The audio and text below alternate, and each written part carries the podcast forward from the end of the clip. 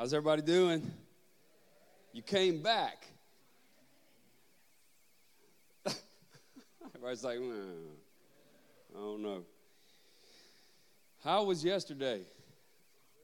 Yeah. What um what stands out to you? Anybody? Yeah. Yes. The honesty that you have to have with yourself as a parent. Having the values. Yep. Patience. God bless patience. Anybody else? Communication. Yep. Pursuing your kids. Yeah. Man. So I um I, I know I need to rewrite this. I think can everybody see this okay? All right. Yeah, think so so the responding rather than reacting. When you think about emotional health and maturity, this is free. This is uh, there's four core areas of emotional health and maturity. The first one right here is awareness. I have to be aware of what's going on. Not do anything with it yet. I just got to be aware that I'm having something going on in my body, aware that something's happening emotionally.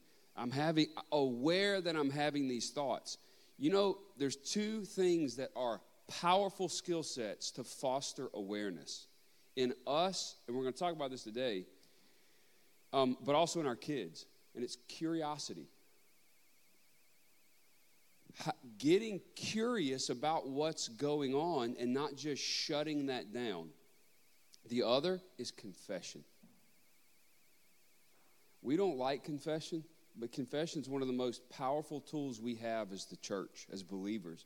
Because when I, I have to be aware of something to confess it. So if I, and the word confession is homologeo, that's the Greek word, it means to say the same thing. So to confess something doesn't necessarily mean you're agreeing with it, you're just saying it out loud that that's your experience. So awareness is where we start with emotional health and maturity. The second one, if we were thinking of this as a will, is regulation, not reaction or rejection. I want to be aware of my experiences, but I don't, I, I, don't want to reject a particular experience because I'm not supposed to have it. And I don't want to just react. I want to build the skill sets I need to regulate. And regulation is going to be, uh, uh we're going to talk about it today. I'm going to give you some funny things that we do. Um, has anybody ever done tapping? Yeah? Okay. Um, people get weirded out about that stuff sometimes, but it, the research behind it is it, God has created our bodies in some fascinating ways. And so we're going to do something. Anybody smelled the soup? Exactly. All right, I'm going to teach you how to how to smell the soup. All some some some stuff today. Um, we want to regulate our experiences. If I reject an experience or require that my kid reject an experience, like, hey, stop acting like that. Well, I might need to help my kid regulate, but something's going on with them. And if I teach my kid inadvertently to reject a part of who they are in any given moment, I'm not actually helping them learn the skills they need to regulate what's going on in any particular moment. And in order to regulate something, you've actually got to be aware of it and just acknowledge that it's there in the first place. Does that, does that make sense? Then, if I'm building awareness here, I'm fostering regulation here. Once I start to calm down, then I can start to understand what's going on. And we're going to talk a lot about understanding ourselves as a parent today. If you're annoyed with your kid, what does that mean? It struck a chord with you, yeah. Something's going on. If you, um, yeah, we'll get into that. So you're able to then foster an understanding ultimately to respond. And that's the last area. I want to respond out of who I am and who I want to be, not out of chaos and frustration. I want to respond out of my mission and my core values, and that perpetuates. That is the, well, we could I could call it the will a lot of times, but in this case, it's the square of emotional health and maturity: awareness, regulation, understanding, and response. Um, how um, how did last night go with the values? Yeah.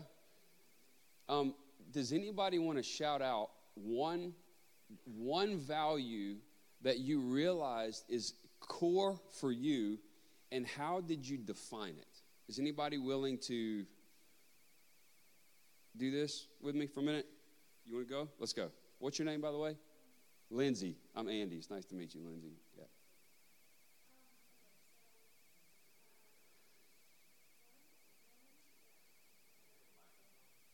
Yeah. Do we have a second microphone? Thank you. That's Can I get off the platform with this? Will it, yeah. Oh, that's okay. Are you still up for doing this? All right. Okay. Yo. Um, um, so, is this one that I had? Yes. Okay. Roger. Okay, so um, I had um, space, um, and so like taking, like, I would get dysregulated if I didn't have enough space or like have enough alone time or like if my space wasn't ready. Like, so I don't. Does that count? That's a thing, right? Okay. So it, that you're the first person I've ever heard say space, and I, I love it. I think it's a great value. Um, the th- one really cool thing about space, space fosters a contemplative spirituality. And that's something that we often lose in our current church culture of sitting and waiting on the Lord. Not saying anything, but waiting on Him. And you've got to have the value of space. So you could define space like kind of how you thought about it, or cre- creating, um, creating the space for God to speak and for me to hear myself and others. It's actually one of the core parts of hospitality where we create safe spaces where people can come into our presence and heal and grow. But that's a really cool value. There's a lot of behavioral things that can flow from the value of space.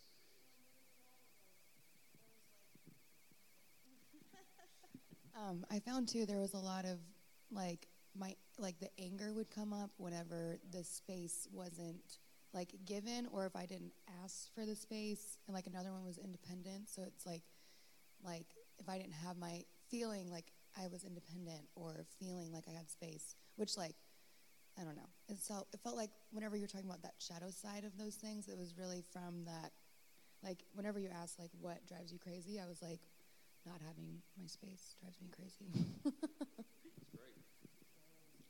You know, the interesting thing too is if you prioritize creating the space that you need, it actually expands your capacity to be around other people. So it, th- th- there's this mutual benefit there. That's a really, really good one. Um, anybody else willing to? You feel the same way as her? Yeah. Had that space. Yeah. It's not selfish. It, it can be. We can use it in selfish ways, but th- think about space is a value that really, in a lot of ways, helps foster self care. And self holistic self care to the Christian and teaching our kids how to practice self care is not an issue of selfishness. It's it's stewardship and it's an act of worship. What were you going to say? I think a lot of times as moms, there's mom guilt because we we feel like we have to be present all the time, you know? And so I think that's another attack that comes with space because even though it's not selfish, it can be accused as being selfish. Yeah. Sometimes, yeah. But so you can have a park that would blame you for living out of that core value. Um, I think it's a good value to teach kids how to how to respect and ha- have your own space and what does that mean. A lot of times, though, when when people tell you that creating space for yourself is selfish, um, it's because you practicing self care so that you can love and serve people well violates um, something in them that doesn't want you to set the boundary. Um, they need or want more from you, and when you practice self care and you say no, um, I, I need this this time. And listen, here's a deal: like part of being a community is being able to reflect back to each other in loving ways when things are healthy and when they're not. Like I, so I, I've struggled with depression in my life. Kind of genetically runs in my family, but um, and so I'll call it space, but really it's isolation. And so I need people in my life to go, do not isolate. And I'll get mad at them sometimes. But I need them reflecting that back to me so I don't get stuck in the echo chamber of my own chaos, of my own mind, right? We're not talking, when we talk about the value of space, we're not talking about that kind of stuff, right? We're talking about needing the value of creating space for God to move in us, for us to listen to ourselves. A lot of times when you create space, you start to hear the different parts of you come up that you've been trying to shove down. Same thing with our kids. We've got to help them learn how to tolerate and regulate these experiences in ways that are helpful and meaningful. Is everybody with me? All right, that's a great value. One more person. Yes. Oh, you got one? Thank you.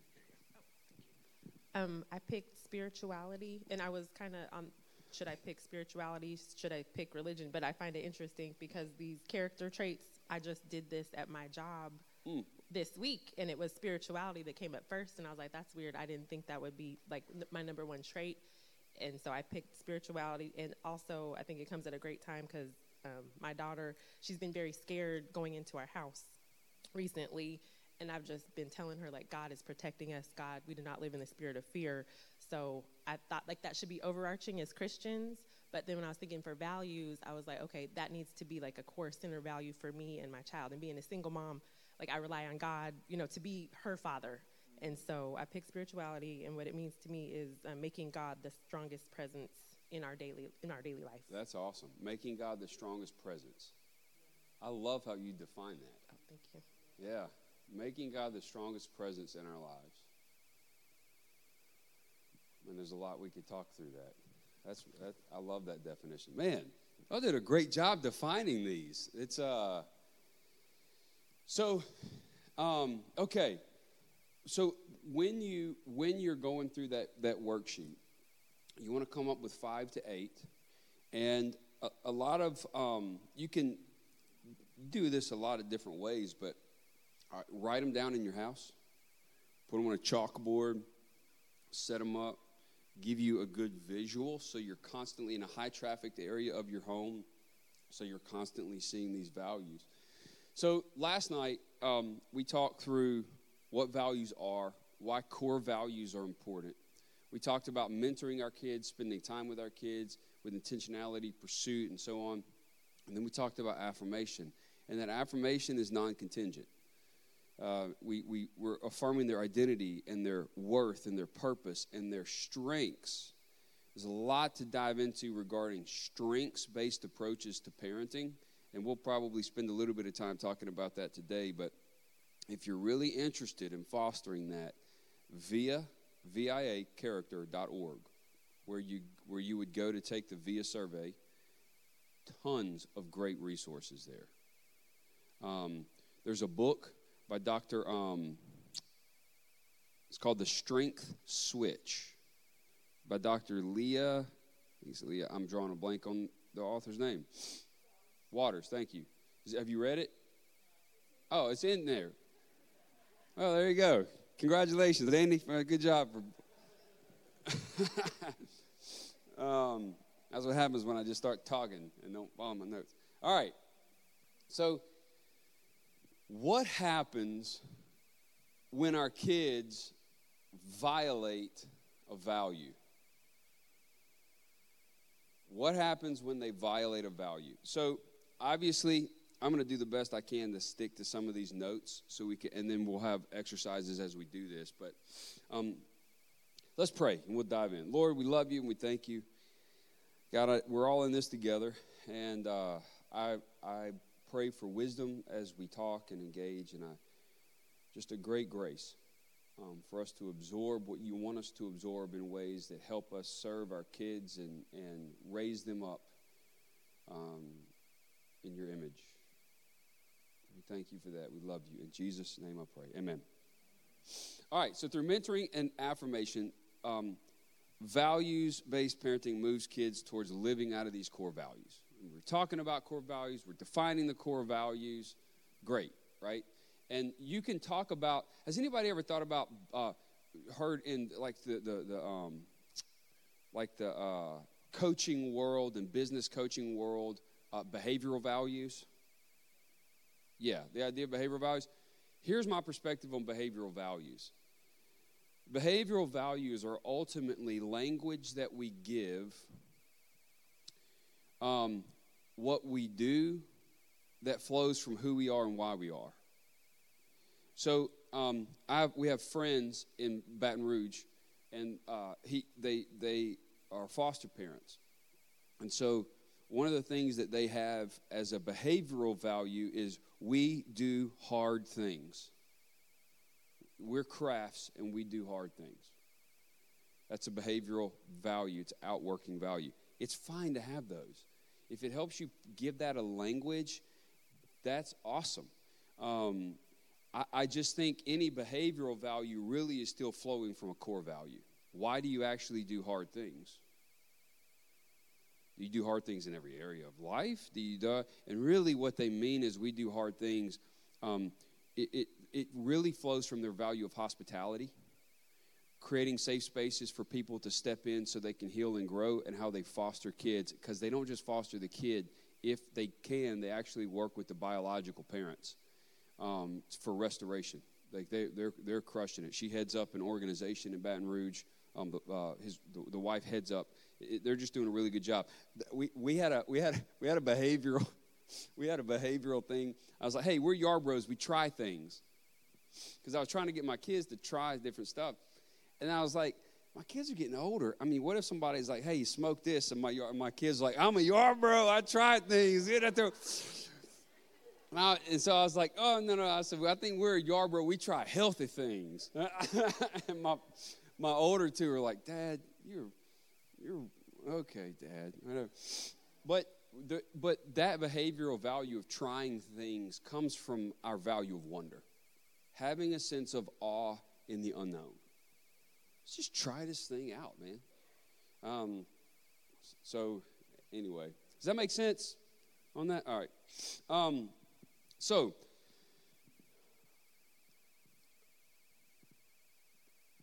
obviously, values based parenting doesn't produce perfect kids, right? That's not the goal, but I think we as parents sometimes assume that our kids are supposed to know how to act.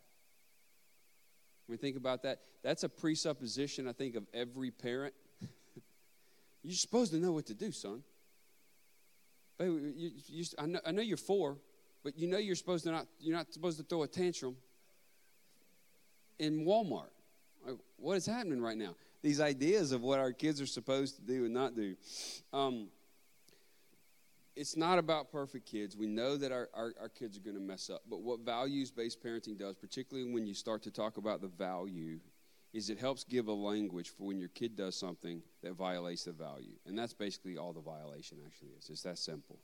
Um, so when we deal with kids through a values based perspective, we've got to be able to know what to do with violations and how to engage that. So there's a few assumptions about this.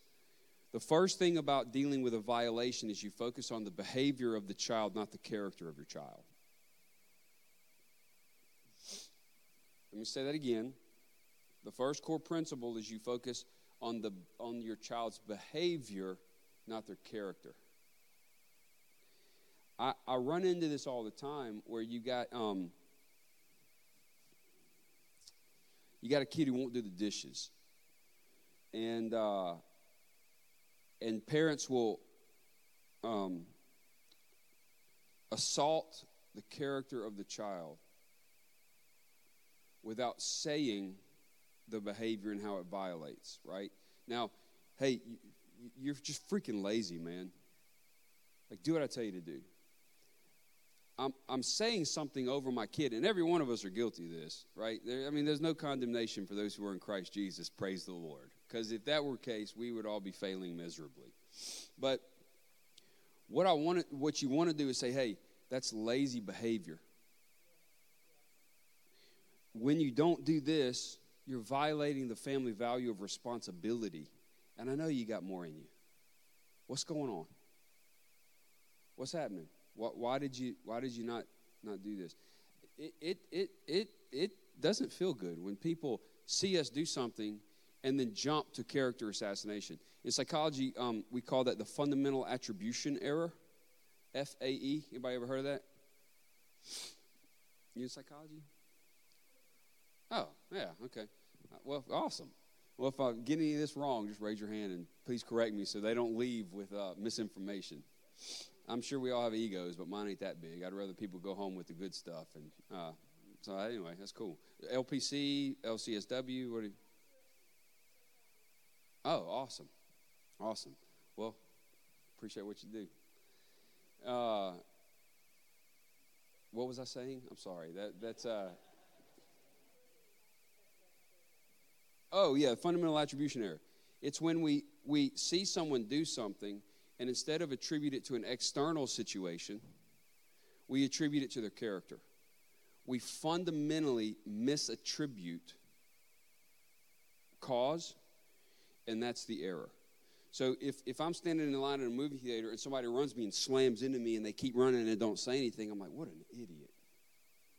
Fundamental attribution error. Judge their character. But if I were to actually talk to the person and realize that they just got a phone call that their child was in a car accident two blocks down the road, I, mean, you know what I'm saying?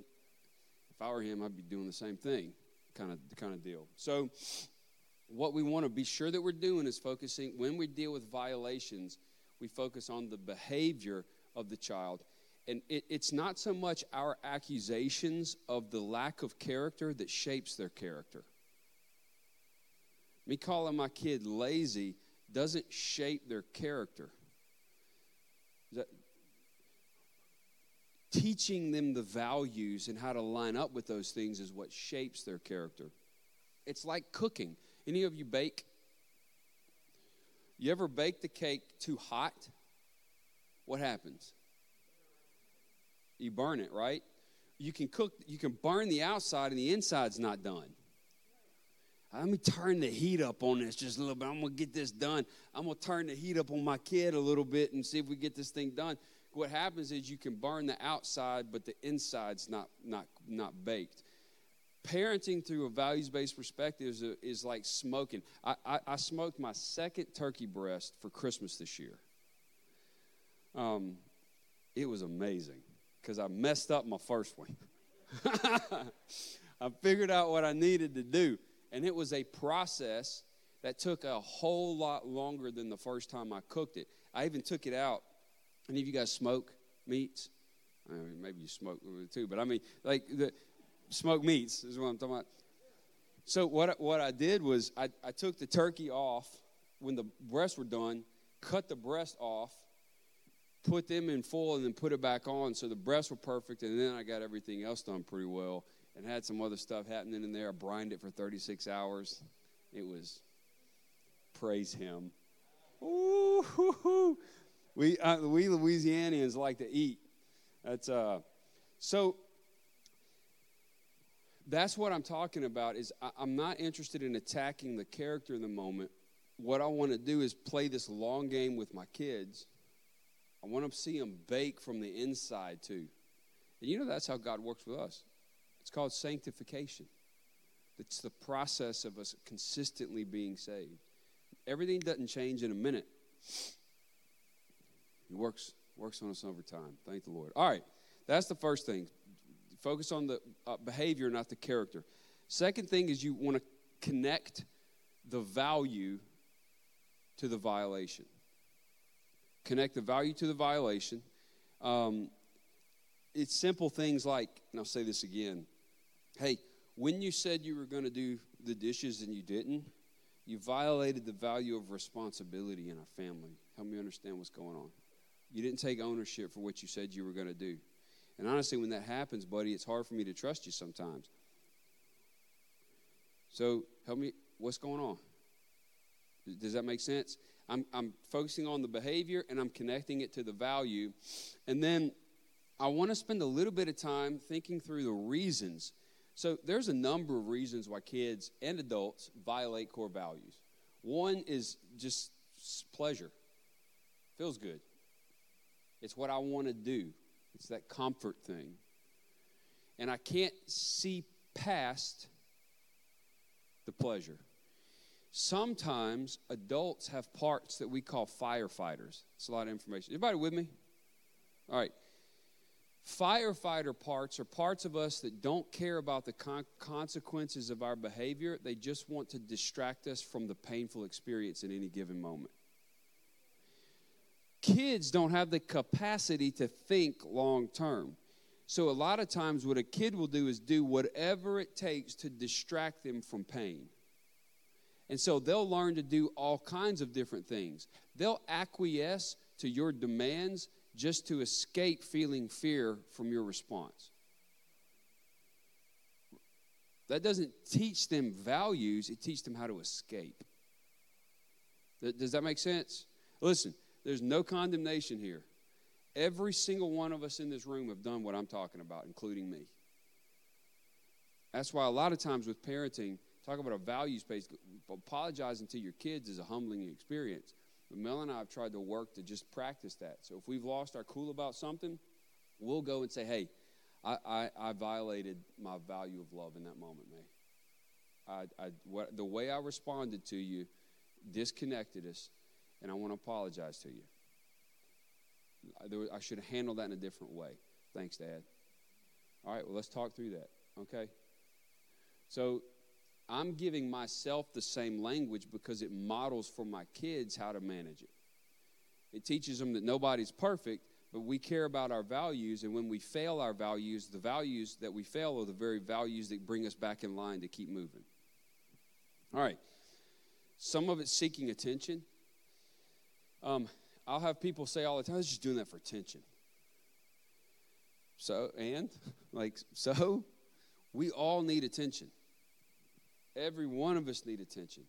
And I, I you'll hear that, oh, so and so just doing that for attention. That kid's just looking for attention. Yep. And that's okay. We just want to be sure we teach them how to do it in a healthier way. Um, getting something they want, like a tangible. You behavioral people out there. Think about tangibles.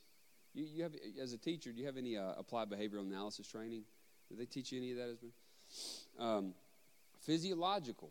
Are, are kids tired, hungry? Are they stressed? Is it revenge? Mm-hmm. Our kids will go for revenge to help them feel better. Literally, sometimes the reason they do things is just to get back at us. They feel justified. Power struggles. You think about understanding how to differentiate and move into a healthy independence, you're going to inevitably run into a power struggle through arguments, resistance, conflict. It's individuation, despair. Sometimes our kids do things just out of despair. There's apathy, depression, suicidality. They just feel helpless. And that's the reason that they're doing what they're doing. Um, the child's trying to protect himself or herself from rejection or abandonment or failure sometimes they just forget or they're inattentive or their brains aren't firing the way that they need to be firing. They're not trying to be disrespectful, they literally just forgot. Not understanding what needed to be done.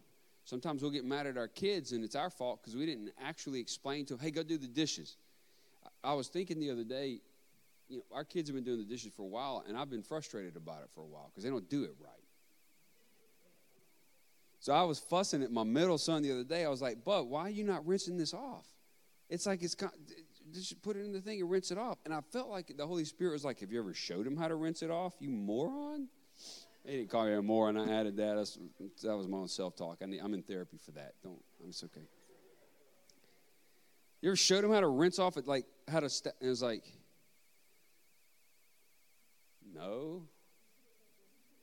Once you start there, instead of getting frustrated with him about it, So I was like, hey, bud, come here. Let me show you. I apologize to you. I apologize. Apologize to you my, for, for responding to you, that, reacting the way that I did.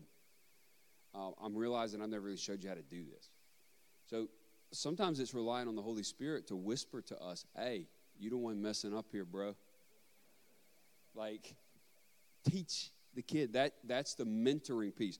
There's a song. Um, anybody ever uh, listen to? Um, see if I can find the lyrics to this real quick. Anybody ever listen to propaganda?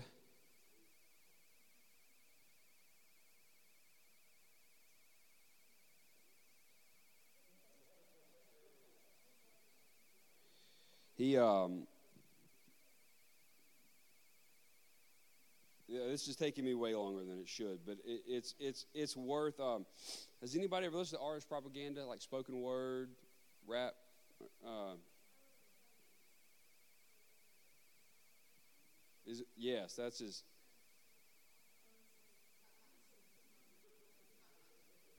Hold on, I, I want to read this to you because it. Um, all right, so he wrote a song called "Board of Education," but it's spelled B O R E D. And um, he's, he's speaking to the educational system. I don't want to get political here. That's not why I'm reading you this. But it's also the perfect picture of mentoring. He says, Dear Board of Education, B O R D, so are we. So are we. At no point in the lives that we actually live do we sit in rows and listen to pontifications. Now, I love formal education, by the way. I'm not knocking it, I love it but there's a bigger point to what he's making. At no point did mama pass written exams on how to wash the dishes. No, she pulled the stool up next to her at the sink, handed us a dish rag, dish rag like, watch how mommy does it. Now you try. Learning by doing, such a crazy idea, it might work.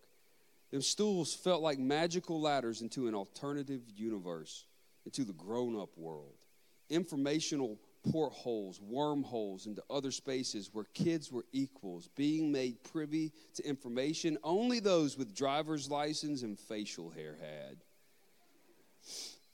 Who knew we were learning?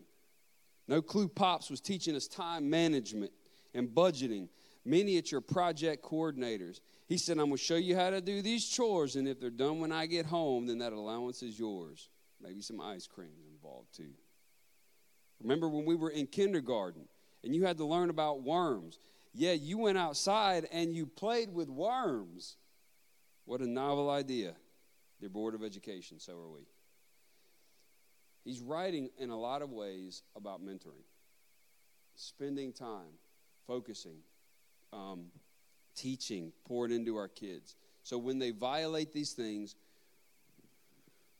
we're connecting the behavior to the value we're not focusing on the character, but on the behavior. And we're starting to think through about what it really looks like. Like, why, what is going on here? Um, so, in this whole process, we have to do a really good job of guarding our own emotions. Taking responsibility first for ourselves in the process of articulating the violation. Is everybody with me? All right. Um, by the way, we are going to take a break. Um, but I had a professor once that said if, if, if you fall asleep in my class, I'm just going to assume you need the rest. How gracious is that, huh? I never fell asleep in his class. He was my favorite professor. Um, but that, that position of grace, if you need to stand up and stretch or use the bathroom or grab something and we hadn't hit a break yet, just do it. Is that, is that good? Sound all right. Um, if you need to do jumping jacks in the back, go for it. If you need to engage in interpretive dance to process the core value in your spirit, go for it. Just find your corner back there and just let me see. Just, yes.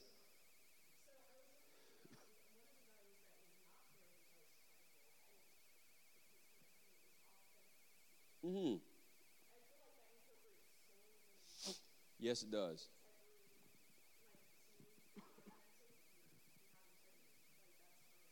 Yep. Yeah, write it. Yeah. So, so Yeah, and that list is not exhaustive uh, by any means.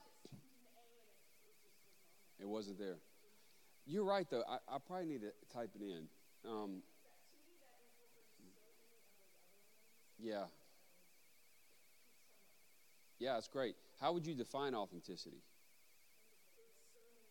Individualism? Okay. Yeah, it's a lot of things.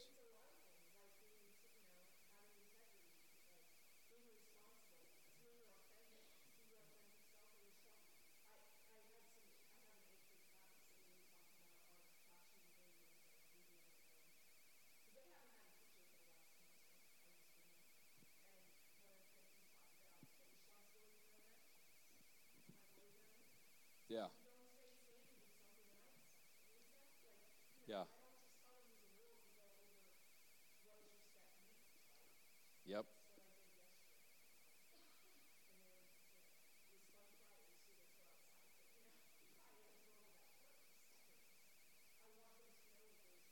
Yeah. No, you're right. That's why that's why defining the values for our kids are so important, and for us. Um, but yeah, I think authenticity is an amazing one. And I, I think part of being authentic is creating the space to listen to who you you are as a, your core self and the different parts of who you are, whether you like those parts or not. It's just authentic. Um, yep.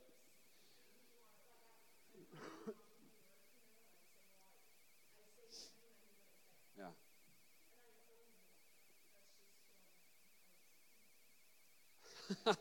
she, she just passed. Uh, yeah.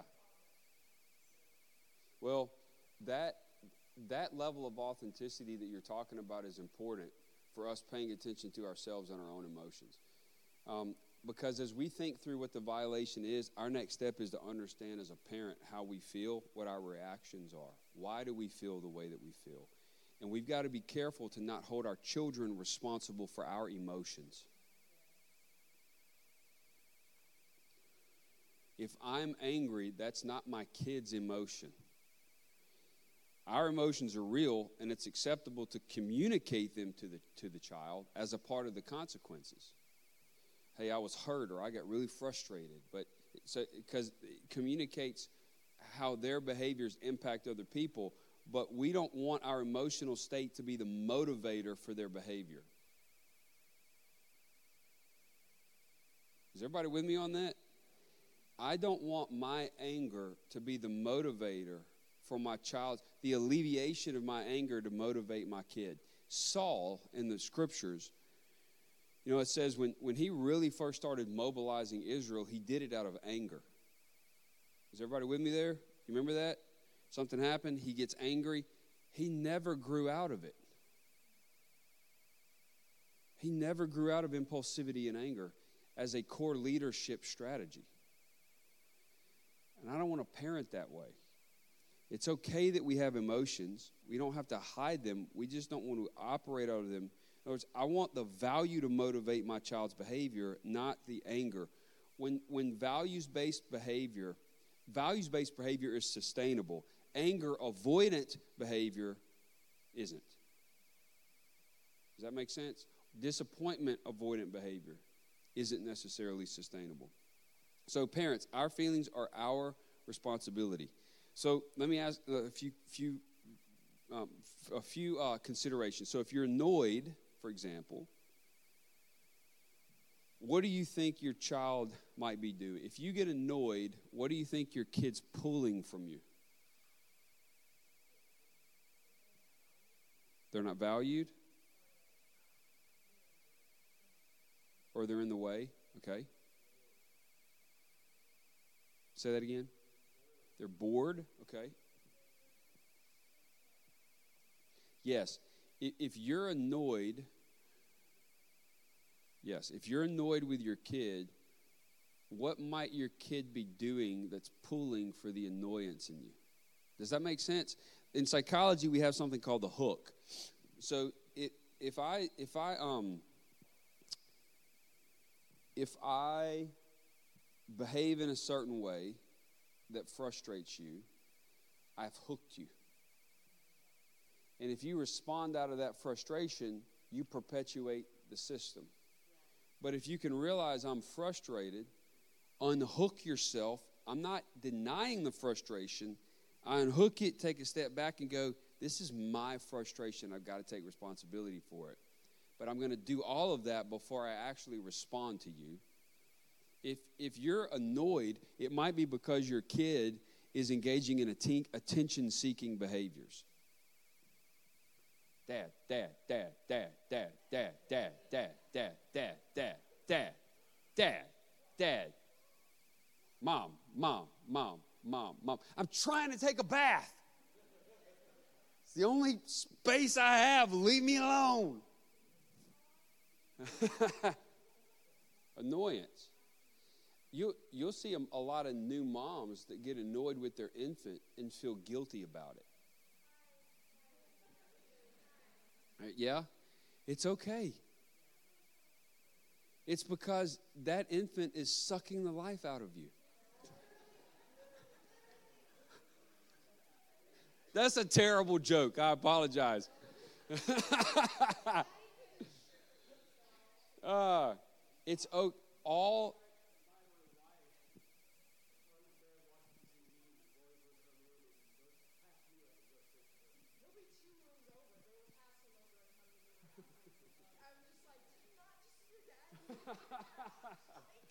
it's like, no, mom can make it happen. What's that? What's that song, Make It Happen? Who sings that?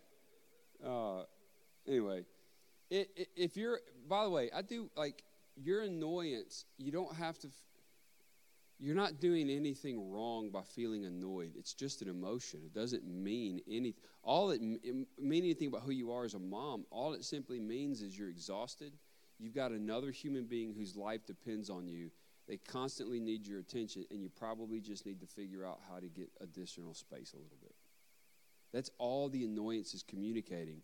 But when we when it gets complicated with guilt and we don't listen to the annoyed part of us and what that part's really trying to say to us, it keeps spinning us out of control. Is that fair? Is everybody are we all good there? All right.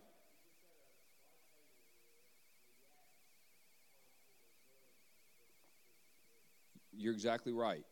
So right now, we're not so think about the emotional health, right? I'm aware of the annoyance. I'm going to regulate the annoyance, not react out of it. I'm going to understand what it means so I can respond appropriately. And then you can, once you are thinking clearly, you can start working through uh, different strategies that could be helpful, leveraging the resources you have to get some additional time, whatever. If you're angry, it could be a power struggle. If you're angry with your kid, it could be a power struggle. These are just some examples of how to start paying attention to our own emotional states when our kids violate a value. If you're hurt, it could be revenge. Think about that. If you feel helpless, your child could be experiencing despair or depression. If you feel helpless, it's probably because your child does too. They're struggling. So, by paying attention to these different emotional states, we can start to understand the nature of our child's behavior, understand how to mentor them. This goes back to the self leadership piece that I've been talking about. Our core self, can everybody see that okay again? Yeah, the lights. Our core self has all of these different parts, and when these parts get wounded or hurt, yes, we're relying on the Holy Spirit, we're filled with the Holy Spirit. Um, and at that same time, we are leading these different parts of us well by paying attention, bringing them to the table, bringing them to the cross, listening to God speak to us about what's going on, and getting the wisdom that we need to be able to then um, better understand, regulate ourselves, and serve our kids. So, when you're communicating with your kid about all this and you're doing this internal work, it starts to sound something like, hey, you, whatever your kid's name is, fill in the blank. Um, hey, Maggie, when you did this or didn't do this, you insert the behavior. it violated our family value of blank, whatever the definition of that value is. Or, hey, when you did that, what value do you think it violated? How do we define that value? You're, you're consistently, with these different strategies, and right now we're on page 15, I believe. It's, um, it's under uh, violation under the putting it together section.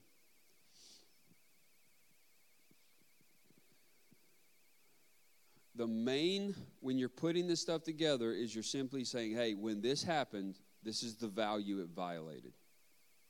You can, what does that mean, etc. And once you've established that your child understands the value and violation, then you can take some time to talk through possible motivations. What do you think motivated that behavior? Hey, help me understand what was going on when you said you would do the dishes and you didn't. And it can be that simple. It's not a marathon. I mean, it's a marathon, it's not a sprint. And so, again, us, when we're addressing, we're not the consequences yet, but when we're addressing the, vow, the violation, one of the most important things that we have to do is first and foremost take responsibility for ourselves. And it's not just about shoving the anger so we don't act out of it. It's about bringing our anger or our, our helplessness and frustration to the table, our annoyance to the table, and saying, What is going on in me right now? What is going on in me? Okay. Uh, disrespecting. Hey, when you did this, it violated this value. And you walk them through it. That's how you deal with the, that's how you start to articulate the violation. Is everybody with me? It's it it seems straightforward, and it is, but it's also not not easy. I mean, if it were easy, we'd all be doing this all the time. It's because the nuances of our human experiences, when they start to get in the mix, it can get difficult. Managing ourselves, we pop off. We've got um, we have patterns of relating to each other in our family systems, and those patterns are very strong. You may have a belief that if I don't yell, I'm not heard. I told you 15 times until I started yelling at you. You only listen to me when I yell at you. You know what I'm saying? Like, I know I'm not the only one that's experienced that. But if I if I hold on to the belief that you only listen to me when I yell, I'm going to perpetuate it into the next generation. So it's like, hey, listen, I realize that, hey, guys, come here. I realize I've been yelling more than I normally do.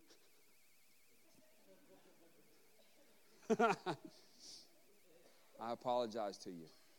I need to have a conversation. When you guys don't listen and lean in when I talk to you, I get so frustrated with it that I end up yelling, and I've got to take responsibility for that. But there's just this violation here, and we're all violating these values.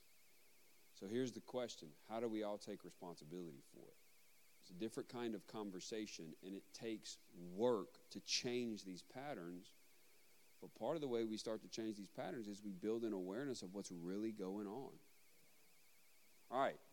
Does anybody have any thoughts or questions before we take like a five five minute break? and get into the consequences. Yes.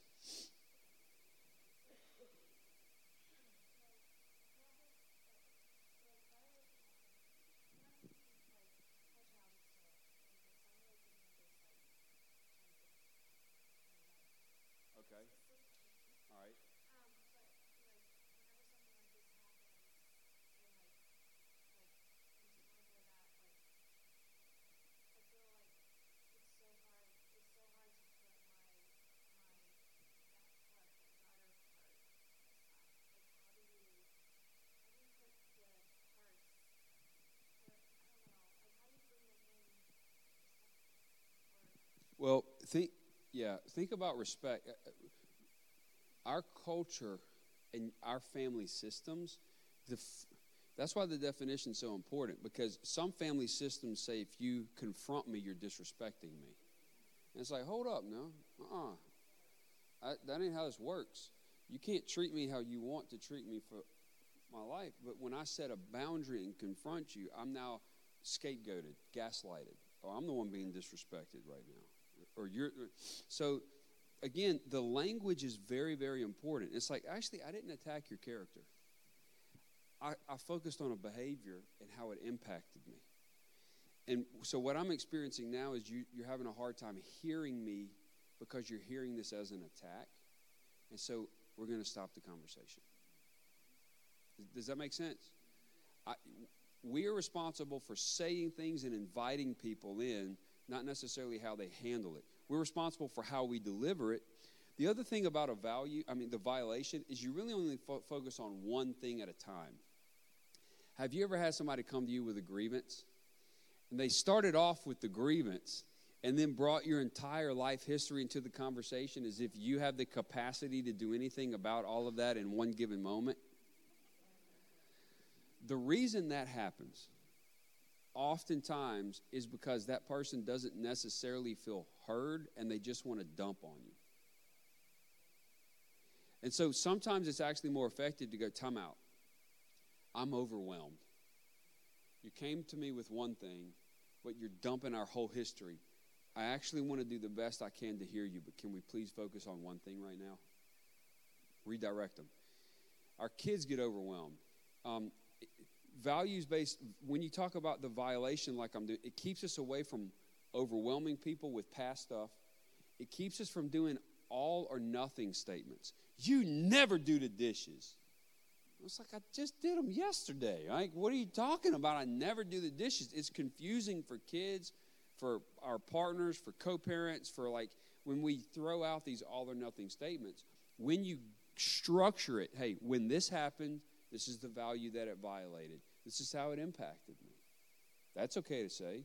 I'm not dumping that on you. I'm just simply saying when this happened, this is how it impacted me. This is what I experienced. I'm, I'm not saying you you made me angry. When you that's you, it's your fault. I'm angry. Oh, time out. Maybe what they did impacted you and you're angry as a response, but it's not your kid's anger. It's your anger, and we've got to own it. It's so it's okay to say, hey, when you did this, this is the value that it violated. I just want you to know it really hurt me. It impacted me this way. But those are my emotions, and I'm going to take responsibility for that. I'm not going to act out of my anger. I am going to respond out of my love for you, and let's have a conversation about it. This takes a level of emotional health and maturity. And I'm calling all of us, including me, up to a higher standard of living, not just parenting how we interact with each other in the church as friends, as spouses, as partners, as co parents, as whatever, whatever situation you're in.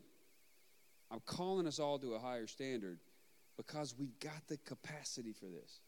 We've got the Holy Spirit for this. It's in us to live this way, and it creates a level of freedom that I don't want to go back to just being in bondage to my chaos and frustration and anger. Does that make sense?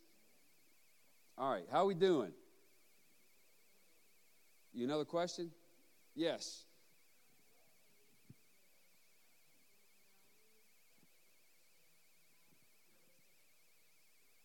Before they're born. And here's what I mean by that. It I it's every age is a good age, even when you're praying and planning them in your mind. Is because every child exists in a system. And if you're if you haven't had kids yet or your kids are on the way or whatever, it's actually wise to start thinking through this now for your kids because these value systems will govern govern how you go into that parenting process. Um, because so I'm not just talking about dealing with the child right now. It's also the family system the child's in, which is our responsibility. So what I would say is it it starts with us as parents. So in that regard, it's never too late, ever too late. Um, the other piece to this is I've always kind of just talked to my kids. Um, baby talk is great. You know, whatever people do. All of that's actually, it helps kids learn how to articulate. It's healthy, right? It's interaction, it's connection, it's eye gaze. Um, but even from early, early, early on, before I knew my kids could ever really even understand it, m- mostly my youngest. We started this when my kid, my other two were a little bit. We've been doing values based parenting now for a few years. So mostly we started this when my, my youngest was super super young. But we just started talking about our values. Hey, buddy, good job being responsible. Because that's the other thing about a value is when you see your kid do something that lines up with the values. This isn't just about correction. It's about going. I am so proud of you. I saw you do that. That was so responsible of you. Great job. So if my one and a half year old comes and puts a fork in the dishwasher, I'm like, responsibility. you know, it's like, is that Steve Martin from? Uh, I've got rhythm. I don't advise watching that. It's a, but uh, that was a funny scene, though. I tell you what. Does that help? I've just started integrating it into the language because what we're doing is we're integrating this into the culture of our families. And so, culture, you got to talk about it all the time. You got to keep leaning in, keep engaging it all the time. How are we doing? Yes, we're good. All right, let's take like a short break, maybe five minutes. Uh, I'll kind of it's ten ten right now. We'll kick off about ten fifteen, maybe right after. Is that okay? Is that enough time? Um, stretch it out, do whatever, and then uh, we're gonna dive into consequences in just a minute.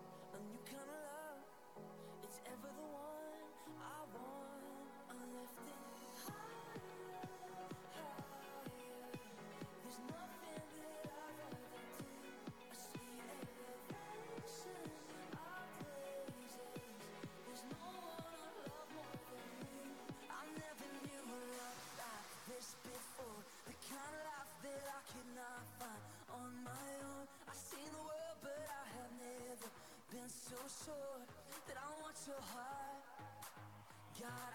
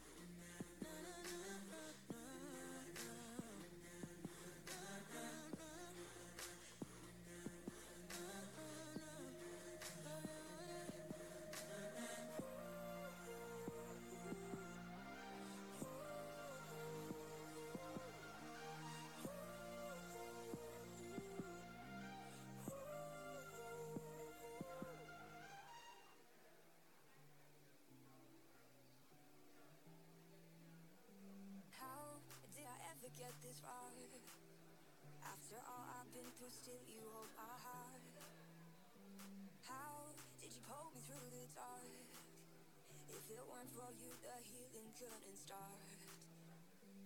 I never knew I could find peace until you found me.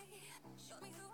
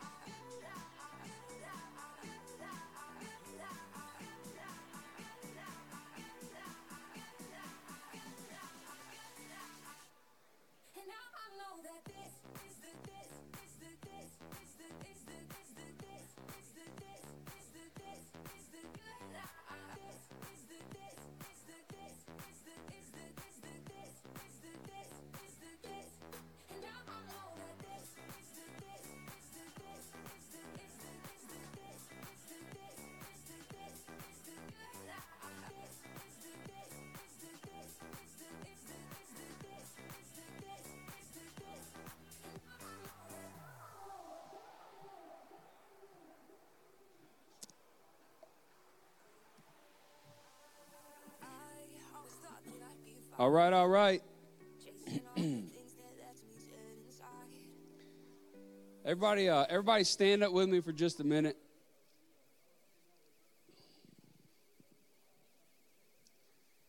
Just kind of, just kind of put one arm out and stretch it. Put the other arm behind your head, and then just bring them together. Come on, what's, what's why are you laughing, man? Congratulations, we just broke the San Marcos record for the largest group sprinkler. We. I did that. We were our church had this event, so there was a room with a full of these pastors and missionaries that came in, and my buddy and I, who he, I was on staff at the church at the time, and my buddy who's a, who's also a pastor there, he, he he was doing it, and I was giving the instructions, and all these pastors, and I was like, and guys, yeah, just go ahead and just. And, I was like, "Congratulations! You know the Guinness Book Award Record." And uh, every, some of them chuckled, but some of them were like, "I was like, bruh, you got to loosen up just a little bit." Say what? Yes, it. Yeah, just sprinkle it. Yeah, just sprinkling the. Yeah. Okay, forget that happened. Let's just keep moving on. All right, so the, the, the violations, giving it a language, when this happens, it helps us stay in the moment. It helps us not, excuse me, not attack our, our kids' character. What about the consequences? How do we implement consequences? So, what we're going to do with this conversation, there's a million different specific things that you could do for consequences. What I want to do is give you a way to think about consequences. Because if you know how to think about a consequence, it helps you, it helps guide you in what to do with a consequence. It's like teaching you how to fish versus giving you a fish. And then we can talk about the fish. Does that sound good? All right. A consequence to a violation is like affirmation to mentoring, it solidifies what we've been working to instill. Kids need consequences. Our culture does not like consequences. Um, for a number of different reasons. But if we don't learn how to live with them and appreciate them, um, we don't actually learn and grow. So, again, we want to be sure that we are remaining calm as we give the consequences. Um,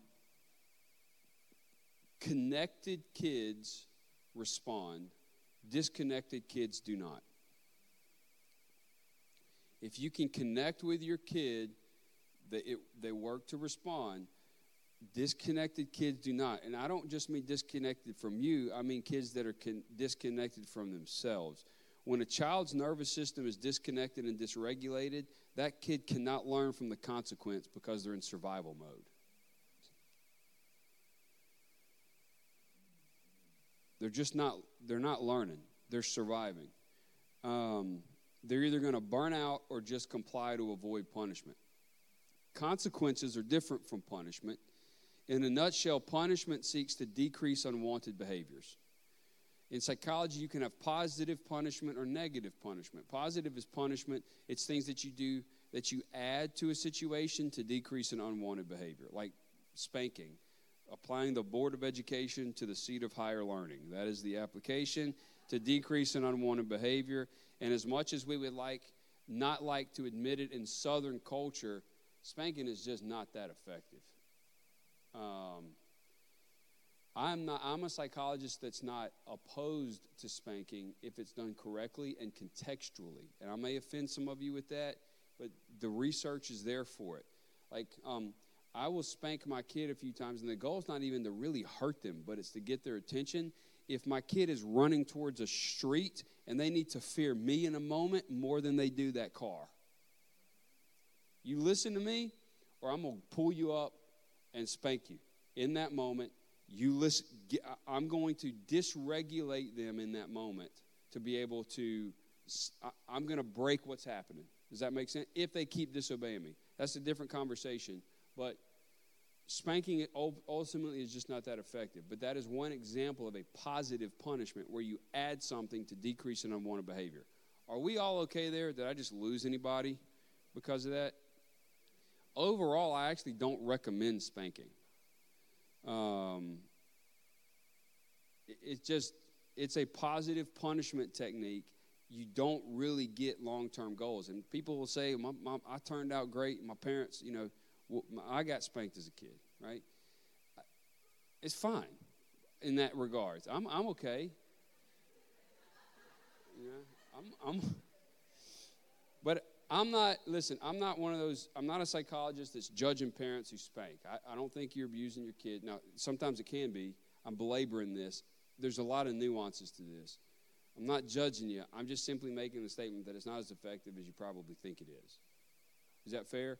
We're not instilling anything in our kids if we're unilaterally leveraging something like that to try to stop them from bad behavior. Even when I say it that way, it's like, what are we doing? Does that make sense? But I'm not judging you if spanking is one of the ways that you try to get your kids' attention. But there are, if you're going to do it, there are appropriate ways to do it. Um, and again, the goal is that happens, that should happen much earlier on, and it's not even to hurt the kid, it's to get the kid's attention more than it is anything. We okay? Are we okay there? Did I just, is anybody? Okay. All right. So, when we are implementing consequences, um, we want to be sure that we're remaining calm. Think for a minute about how your parents handle consequences. How, how did your parents discipline or punish? Uh, listen, now's not the time to be judging our parents, but I want you to just think for a minute about the systems. So let's take a minute, grab uh, groups around you and let's just talk for a little bit about the systems of consequences. The, the, what are our family and cultural systems regarding the implementation of punishment and discipline and consequences? What did that look like for you if you feel comfortable talking about that? If you don't, you don't, you don't have to. What are you noticing in our culture? Let's take a few minutes and talk about that. Does that make sense? Yeah. So just get in a few groups of those around you and let's just think for a minute, because these, these are kind of things we don't typically talk about, but the culture you grew up in, your family system and the broader culture, how does that culture discipline kids, punish kids, try to get kids in line? What does that look like?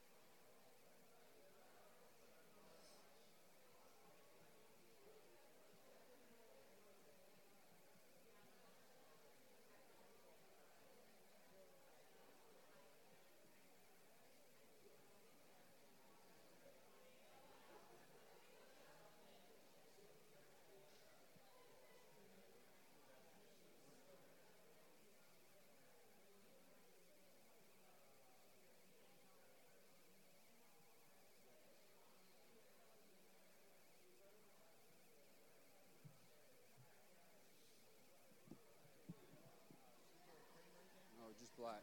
Thank you very, very much.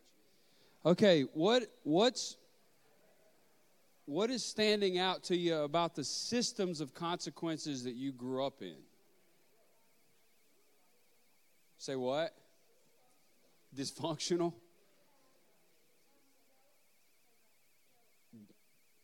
Guilt is a motivator. Yeah, yeah, yeah, yeah. Or abusive. Dysfunctional, abusive, guilt is a motivator. Man, guilt as a motivator is tough. I- I mean, so is obviously dysfunction and abuse. I, I do a lot of trauma work and family systems and things. Um, yes.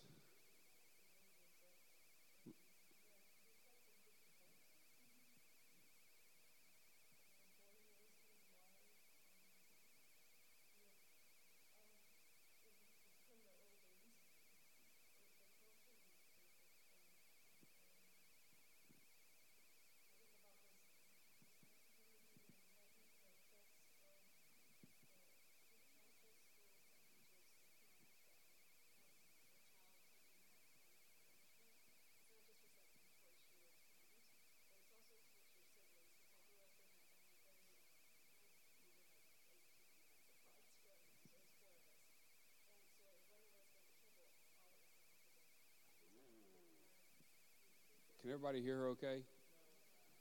Hey, can we get uh, here?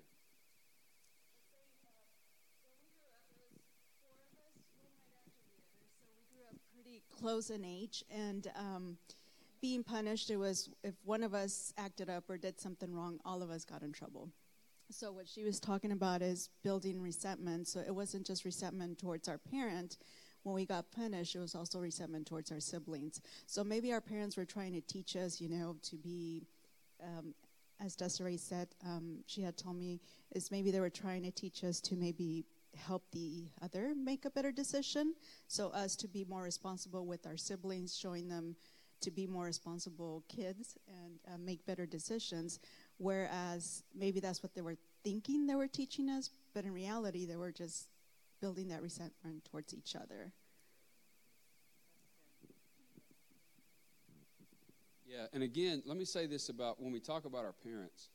Now, I, I'm willing to bet most of our parents weren't abusive on purpose, right? They loved us, they were doing the best that they could. So let me say this about judgment. There's a, a big, big difference between judging someone and judging the health of their actions. And our culture does not understand how to differentiate the two. So if I look at you and I say, hey, I know we're driving 70 miles an hour down the interstate, but I'm going to jump out because it's going to be awesome. And you look at me and go, dude, you're an idiot. Well, you've judged my character. May, and well, I, you also spoke truth, but but you judge my character. And what happens is you have put me in the box of your judgment. There's no, there's no way that I can get out of the box of idiot that you've put me in. I might have had a, a part of me that was responding irresponsibly in that moment because I wanted a thrill, but I'm more than the sum of that part, but you put me in one box. I've got healthy parts and I've got unhealthy parts. And emotional health and maturity is being able to see the health and the unhealth in the same person and love them anyway. Does that make sense? Yes. Emotional health and maturity is as much about your ability to see health and unhealth in the same person and love them anyway.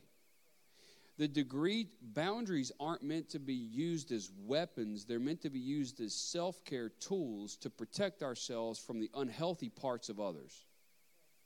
Not, not try to destroy them with our boundaries. Does that make sense?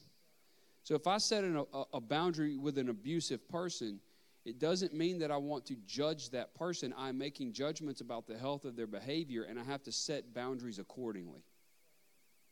Does that make sense?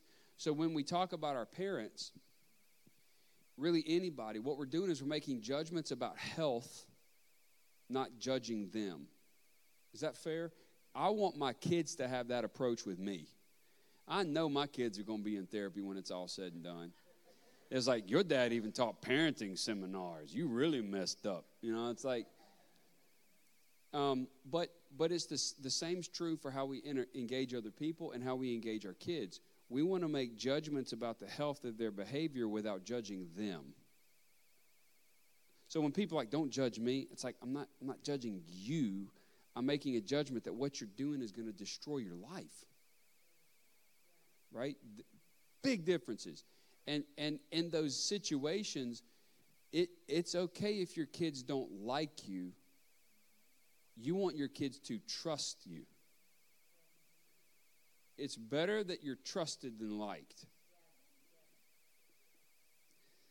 And that's very hard for some of us.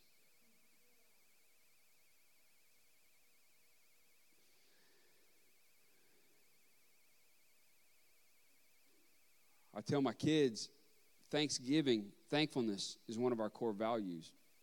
And um, it's having an appreciation for the gift and the giver, and it's being content. That's how we define it. So if I give my kid a gift, I'm a little bit off. We're going to come back here in just a second. But if I give my kid a gift and they don't say thank you, that's okay. I'm going to coach them. I don't need them to feel thankful, to foster it. Remember that? Anatomy of every attitude, right there. I wrote it bigger. Can you see that better? All right. Everybody's like, praise him. Thank you. Um, but if I say, hey, hey, hey, Bubba, what, what, do you, what do you tell mom and dad? Oh, thank you. I have a problem with that. That's called mentoring. But if that bro looks at me and walks off without practicing an attitude of gratitude, then he can trust that he loses the gift. It's a consequence. Now, there are some things we give our kids non contingently because we love them. But I'm fostering attitudes of gratitude. So if I buy them a, a pack of gum, we love Big League Chew around my house. Great flavor, Big League Chew. Chew. Come on, somebody. You can't. Anybody remember? When's the last time you had some great flavored Big League? You need to go out and get you some great flavored Big League Chew and shove the whole pack in your mouth. the whole pack.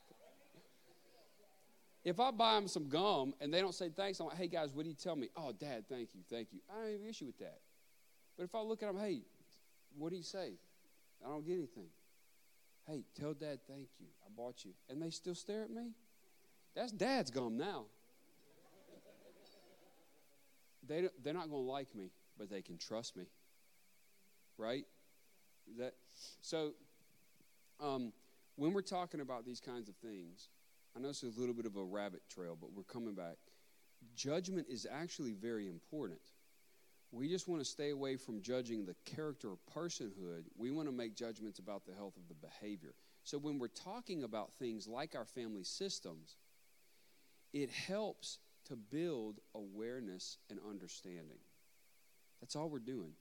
We're not trying to judge the entirety of our parents based on their failures, because every one of our parents failed. In some way, they failed.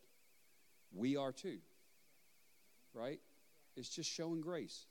It's, it's just showing grace and, and building on that, their health so that we can um, continue to grow and learn and foster a legacy of health, not perfection, but health in our families. Now, obviously, I do tend to nuance statements more as a psychologist. I'm not talking about abusive situations. We set boundaries, we get out, we do what we got to do. So if that was your situation, uh, please hear this nuance. Are we good here? Are we good? There was a reason why your parents did that or didn't do that, but that there's no excuse. Let me say this too. When you're talking to your children, are these are these let me ask for are these sort of short little side things helpful? Because um, we have a structure and that's great, but I, I kind of engage like we would do in session. So this is a little bit like you and me sitting in an office or sitting somewhere over coffee and us just kind of having a conversation. So as I think about it, it's one of the, the ways I can help you kind of chew on this. So we, are we good? Okay. Excuses and explanations sound a lot alike, but they're fundamentally different. An explanation will always sound like an excuse if you're trying to explain before you try to listen to understand.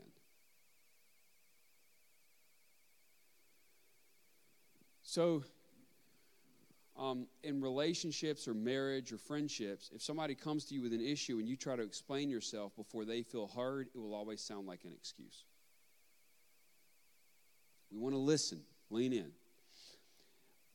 Excuses and explanations can sound a lot alike, but an excuse moves us away from responsibility. Right? What an explanation does is it helps foster understanding so that we can actually take responsibility. So, very important when we're working with our kids. Hey, Bubby, it's okay for you to explain to me, but not right now. We've got to work through the fact that this happened. Right? So, why, why did you shove your sister? How, like, when you shoved your sister, it violated this value of love and respect. Okay, I get it. We work through that, right? We don't. I don't let them just jump in and be like, "But so and so, but so and so." They're moving away from the responsibility for their own behavior. And once we get that worked out, help me explain what happened. Now we're at the point of explanation. In fact, explanations are a part of a values based conflict resolution strategy that we don't have time to get into today. But when you talk about communication, how do you communicate first and foremost to be heard, not to be right? Right? You're not interested in being right, you're interested in being heard. Then you can figure out what's going on so that you can solve a problem based on a value system, then behavioral solutions. That's a different conversation, but this idea of explanation is really important because we need to be able to explain ourselves to foster understanding. We just don't want it to come across like an excuse.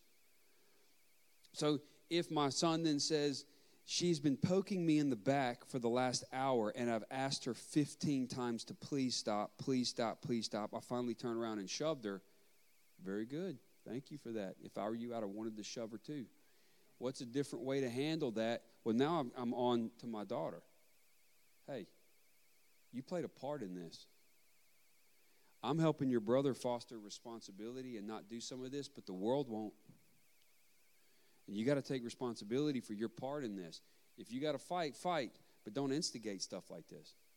You're, you're, you're violating value. You understand what we're doing? Everybody starts to feel hurt in that moment, dealt with in that moment. Explanations help. I know this is a little bit of a side trail, but is this, are, are we there? Are we okay? All right. Um, all right. Very good. Um, those are box jumps we've been working on right there. There was a there was a split second where I was like, I can't believe I just did this in front of a group of people. I hope I can push myself up. I made it. Woo! uh, that was funny. That's what goes on in my head, guys. I, I I'm sorry. I just let you in for a minute. Um, all right. So when you think about um, we're, we're, the systems regarding consequences, paying attention to our family systems is important. Being sure that we're staying calm, we're understanding. Sorry, let me get back to where I was up here. So, for consequences to be effective, and not not and where we aren't perpetuating the unhealthy parts of our own family systems, the kid has to feel safe um, and calm. The calmer the kid is when you're having this conversation, the better. Um, children will mirror our emotional states. I can't say this enough about being calm. Let me give you a few um, a few skill sets. Uh, can I get a volunteer? Come on, or give me two volunteers. Actually, give me just a few. All right, come on. We're all line up down here. Y'all ready to get this party started? All right. So, um, what is your favorite soup? Cheddar broccoli. Sweet Lord, that sounds amazing. I, yeah, cheddar broccoli. I'll go with French onion. Okay, French onion. Any particular brand of French onion, like a restaurant? It's been a while. I'm just kind of reminiscing. So nothing specific. Well, you, instead of Big League Chew, you may need to go out and get some French onion soup somewhere. You got a favorite cheddar broccoli? Panera Bread. That's a good one. In the bread bowl, right? Oh, okay. So there's some nuance to this. Okay, like the cup. Uh, chicken noodle soup from my aunt Kate. So chicken noodle soup from your Aunt Kate. All right. So I want everybody to get their bowl. So I want you to think about your favorite soup, right? So what I want you to do is I want you to get your bowls ready. You got your bowl? I want you to see that soup in the bowl. Just see it. The deliciousness and that little that goodness in there. And we want to eat it but it's just really hot right now. So we got to blow it. But listen, we can't blow it too hard because if we blow it too hard, we're going to spill it. So we got to blow it super soft. So just blow your soup with me.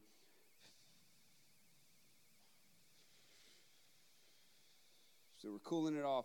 Now let's smell it for a minute. So just get your face in there and. Can you smell that soup? Sweet. Look, yeah, you going to Panera, bro. Any, any, yeah. You got a, anybody got a recommendation for some French onion? Cheddars? Cheddars may have. All right. Yep. All right, and chicken noodle. All right, let's do that again. Get your bowl. I want you to see that soup. Can you see the soup? I want you to visualize the, the soup. So just blow it because it's hot. Now breathe it. Oh, that soup smells good.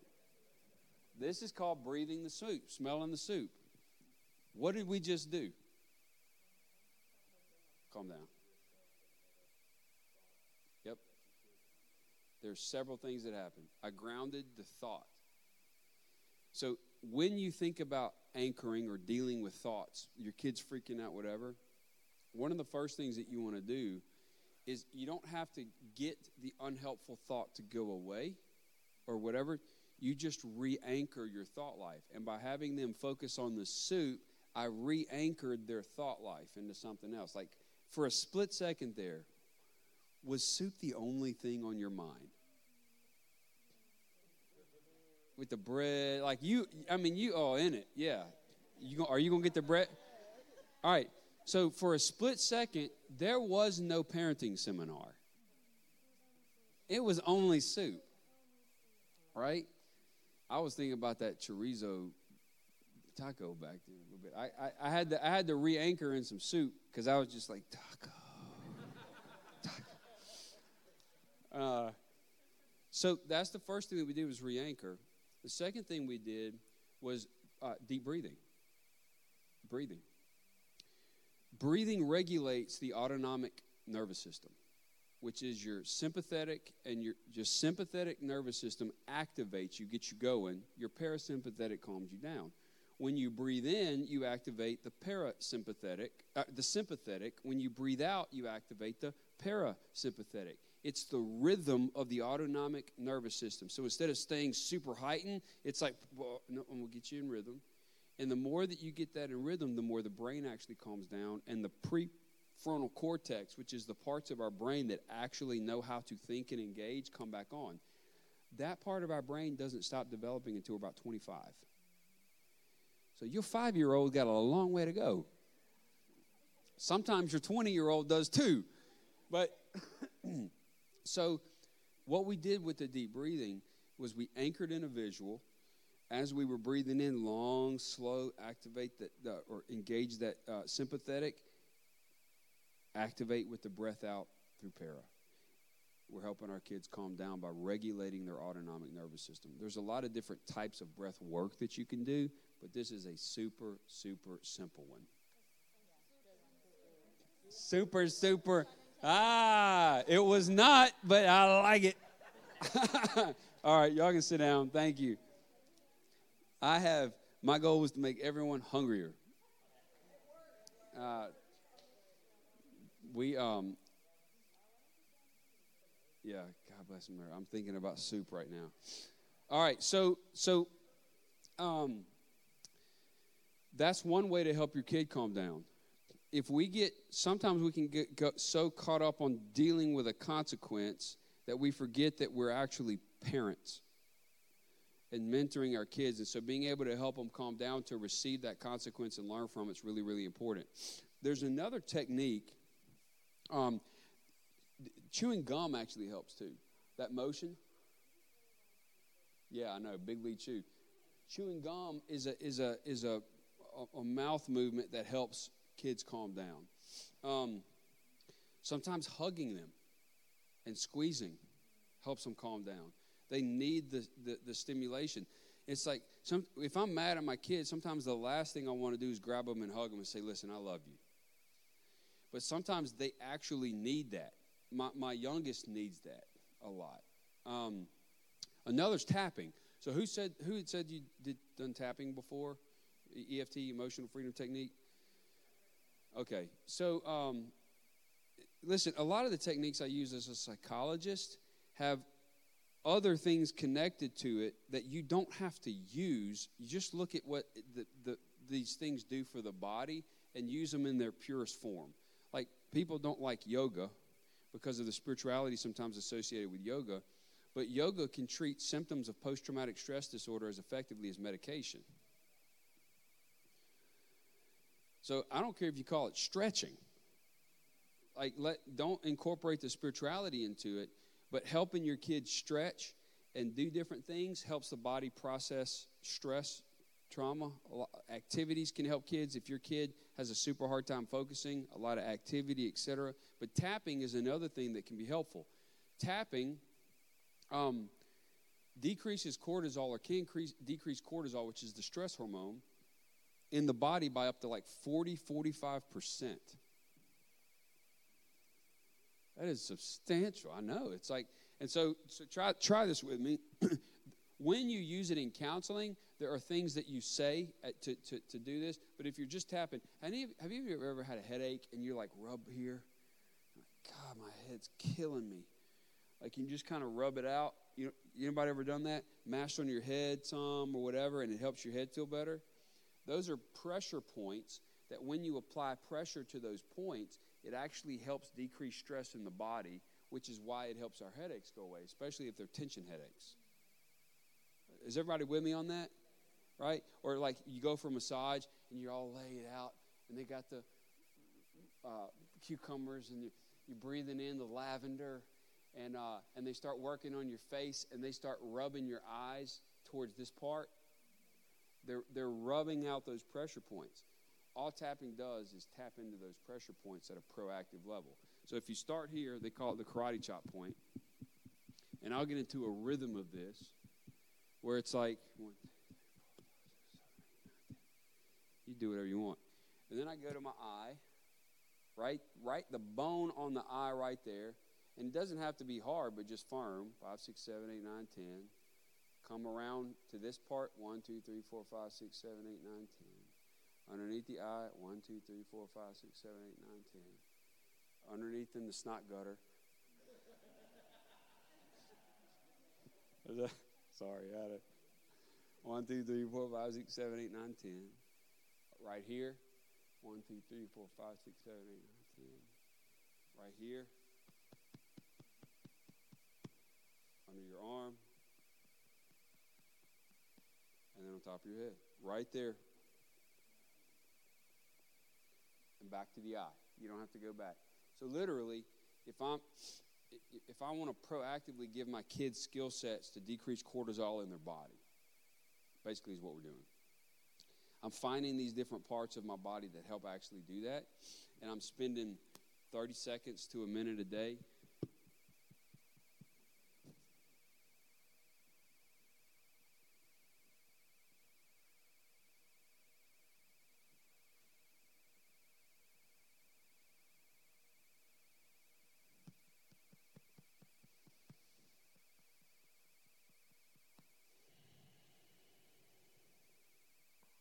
walking through it with them. Listen, as a psychologist, if I didn't do things because I thought they were weird, there's a lot of things I wouldn't be doing right now. Uh, I'm interested in the research because God has created our bodies in some pretty fascinating ways. Um, and uh, even blind squirrels find nuts every now and then. It just works. Um, we good? So helping our kids calm down. Uh, so for consequences to be effective, they need to be calm. Those are just a couple skills that you can do to teach your kids, even your adult kids. Um, how to breathe. Uh, a lot of times, um, if your kids are older, there are. Um, let's do a let's do a few of these. I think these could be really helpful because if you, as your kids get older, helping them calm down is really, really important. I, I can't understate the importance of the body in this process. When we're parenting, we have to help our kids steward their bodies, and calming down is really important. So, um, I'm gonna do an exercise with you that's related to what we're doing. But I, I, have we talked about the elephant yet? Man, uh, the pink elephant. We hadn't talked about the pink elephant with the red tutu and the tattoo right here that says "I love mice." We hadn't talked about that elephant. All right, I want you to forget about that elephant. Apparently, we weren't supposed to be talking about it.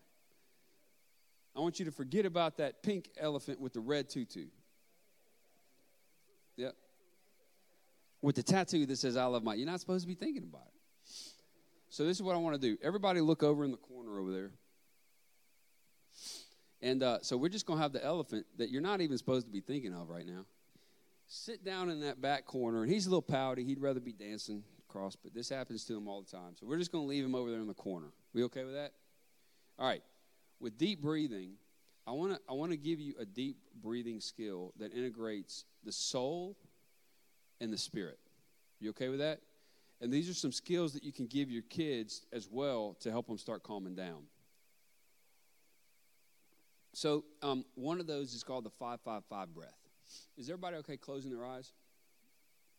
You okay? You don't have to keep staring at the elephant. We'll leave we'll leave the elephant alone. Um, we just leave them alone and work on our breathing skills. So, the 555 breath, the first thing that we do is we breathe out through our mouth like we're breathing through a straw. And we're going to all do this together in just a minute, but I'm going to show you right now. Don't close your eyes yet. So, we'll breathe our eyes. We'll empty all the air out. Then we breathe in for five seconds. Hold it for five seconds. and then out through the mouth.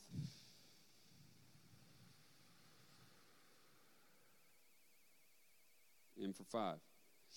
As you breathe, I don't want you to just pay attention though to the to the breathing. I want you to scan your body. What is going on in my body when I breathe in? What's going on in my body as I hold my breath? And what's going on in my body as I'm breathing out? We okay? Um, we're going to stop after a minute. We're going to talk about it and then add prayer. Listen, I'm going to close my eyes with you some. I'm also going to open my eyes and monitor you. And I tell my, my, my clients this all the time. If you open your eyes and I happen to be staring at you, it's not for the fun of it. I'm just scanning and it's going to be random, okay? Is that fair? I didn't explain that to clients early on and they were like, open their eyes and I'm staring at them and it's like, sweet Jesus, what are you doing? I'm just monitoring you. Uh, so, all right, let's close our eyes. we'll start by breathing out through the mouth first, like you're breathing through a straw. Just pay attention to what's going on in your body as we breathe. Breathe in through the nose. And hold it. And out.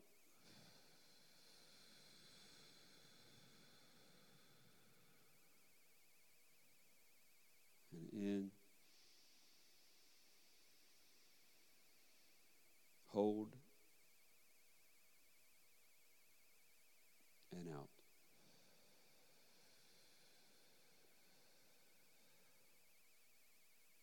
In.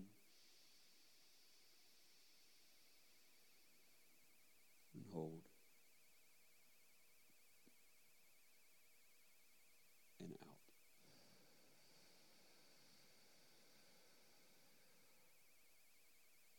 And open your eyes.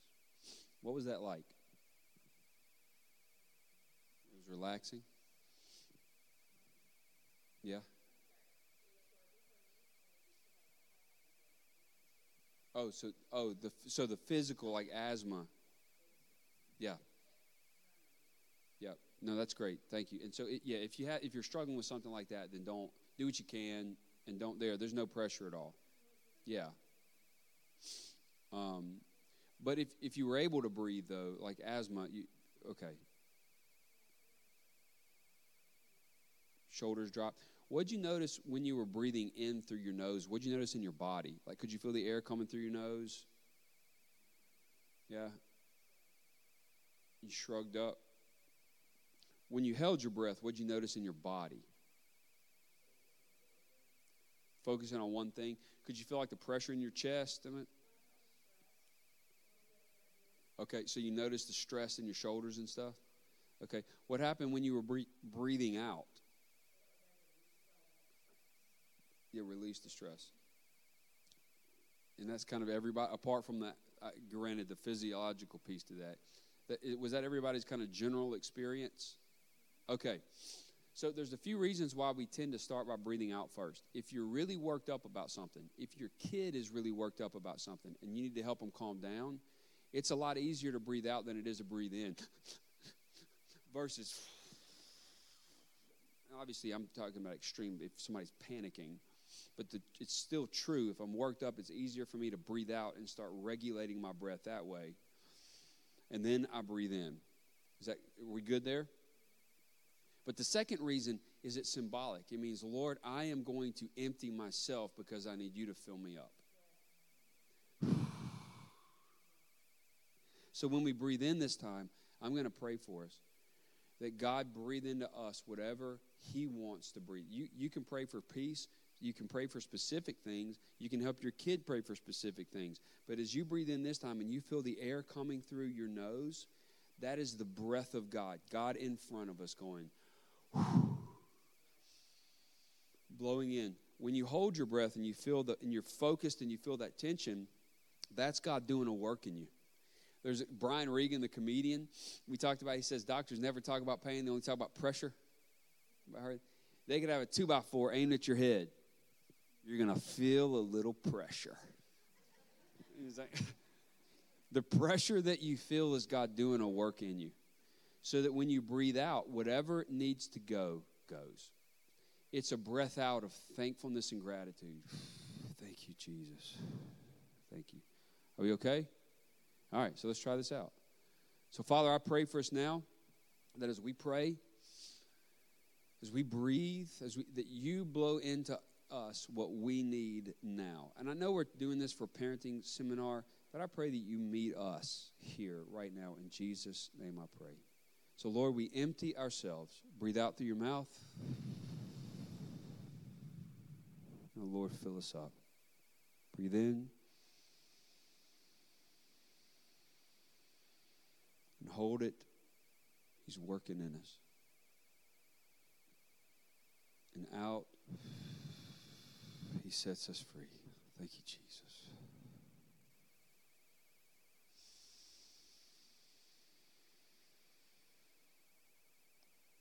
And hold and out. Thank you, Jesus. And in and hold. and out.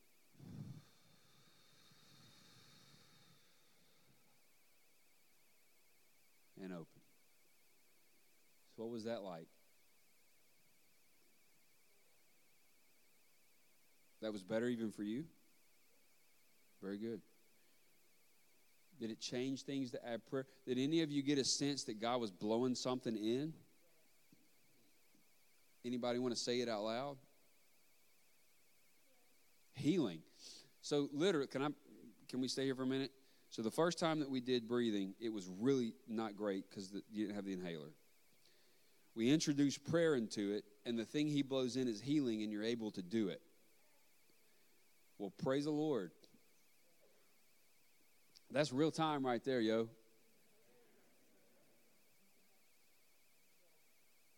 Anybody else?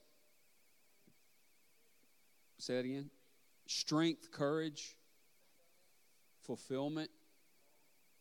Say what? Calmness, newness, His presence. Lifted up. Wow. Gratitude. You guys see how powerful this is? Not only are we regulating the body, but we're re anchoring our mind into the breath, our soul into the breath, and we invite God into this. There's a spiritual component. In this one simple exercise, we're dealing with our mind, our body, and our soul. Uh, Our, sorry, our body, our soul, and our spirit. It's powerful. Teaching our kids these kind of things. So let me ask you a quick question. It was a great experience, right? Second question Did you forget about the elephant?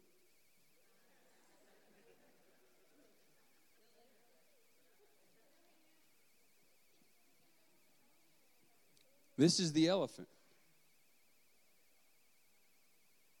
You heard the phrase the elephant in the room? That means the elephant in the room is an experience that we're all having that nobody wants to talk about. When I said elephant, I created an experience for you. I, it was, I- introduced a thought, I drove it home with details. If you'd have paid attention, behaviorally, a lot of you laughed. Physically, it impacted your body. You shifted. There's things in your brain that were responding to what I was saying. Emotionally, it might have been a little funny and a little weird. Behaviorally, you may have been like, I need to get out of here as soon as possible because this guy's crossed the line. He's super weird. That's okay.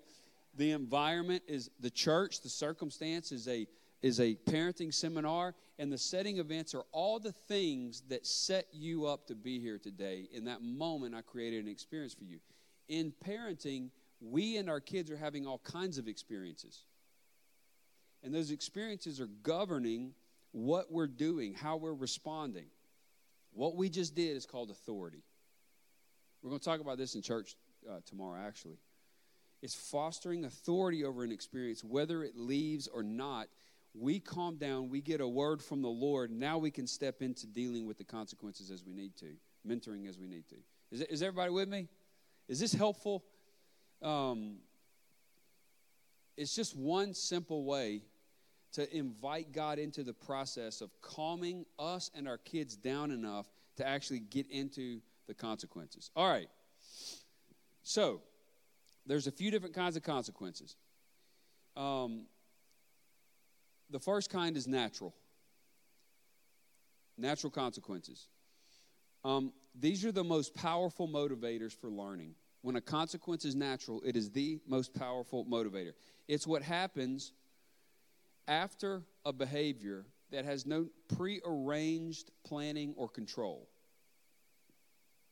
No prearranged planning or control. So, when we're allowing natural consequences to happen, we're staying calm, we're mirror, mirroring that. We validate our kids' experiences. We understand the emotions they have, we validate that. By the way, validating someone's experience is not the same thing as agreeing with it. I'll say that. Does everybody understand what I mean by that? I can validate that my kid's upset, that my kid's having thoughts, etc. I don't have to agree with them, but validating the experience helps them feel heard and helps them calm down enough. And then we help the child reflect on the behavior and learn from the consequences that they've received because they're not playing. If my kid talks about a friend behind their back and they lose that friend and they're crying to me about it, I'm going to validate that kid my kid's experience. It's painful. You just lost a friend. But what are we learning from these consequences? Um, my uncle, uh,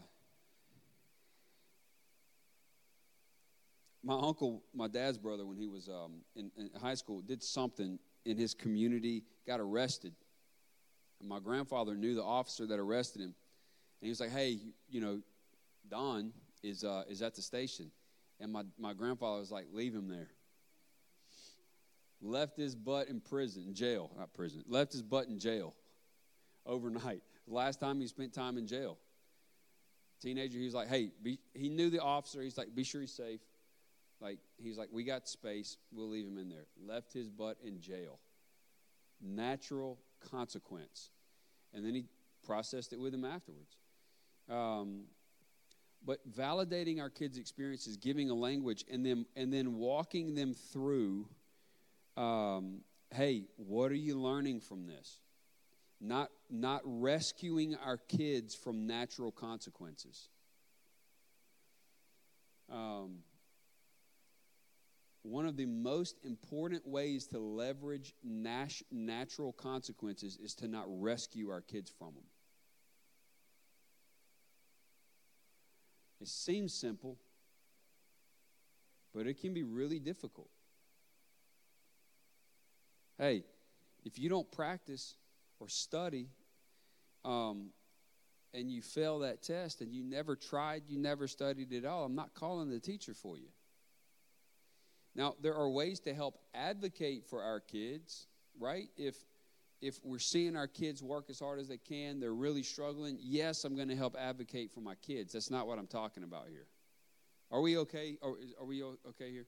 All right.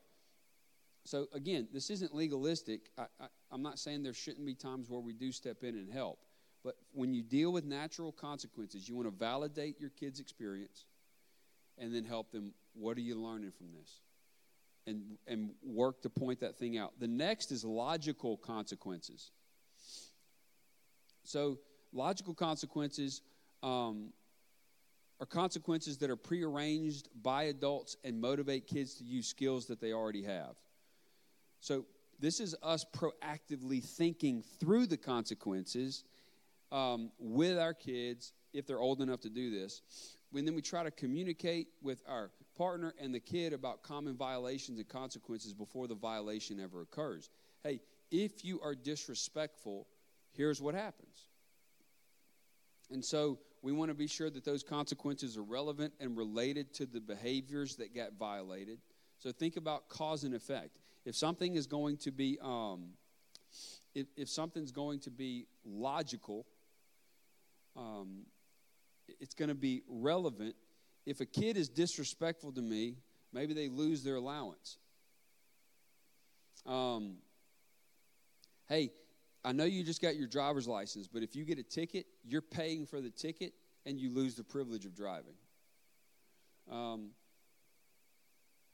hey, uh, I, I, was working with a um, one young lady. Her dad was a physician, and uh, she she just was not stewarding her stuff, and it, was driving this jeep, and left the roof on the jeep like up. Right, wasn't thinking about it. Drives off, rips the roof of the jeep off, and so I'm having a conversation, and instead of dealing with it, just got a new vehicle. This is extreme. But it's like, sweet Lord, have mercy. If, if, if that would have been me, I would have had to have not only paid for it, um, but lost a ton of privileges in the process.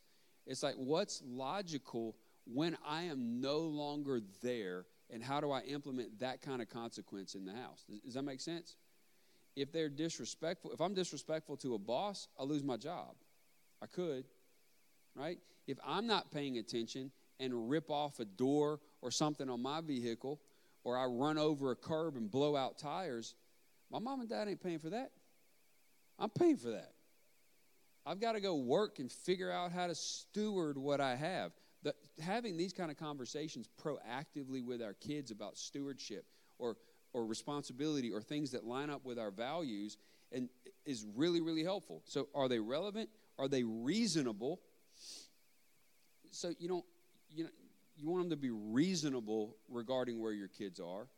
And then focused on empathy, putting ourselves in our kids' shoes helps us avoid the temptation of judging their character and just dropping the hammer on them. That's not why we're doing this. We want our kids to learn and grow. So, one of the language can be hey, you can choose to do this positive thing, and this is the positive consequence, or you can choose to do this negative thing, this unhealthy thing that violates our family values, and this is going to be the consequence. Let's talk through it. We did this with my daughter. My daughter had a lead role in a play um, that she she had had like she had tried out for it, but and by the way, Maggie, I'm very, very proud of my daughter right now. She's, I'm, well, I'm proud of her, period. But she's doing unbelievably well right now, making, I'm just proud of my daughter. So what I'm about to tell you is she's in a much better place. But about two or three years ago, the disrespect was at a whole nother level. It was bad. Everything was disrespect, snap, slamming doors. And we were doing everything that we could um, to help navigate that season we were in. And so finally, it got to a point, it's like, Mags, respect is so important to us as a family value that if you were disrespectful like this to other people in your life, you would lose opportunities with those people. They're not going to hang around you.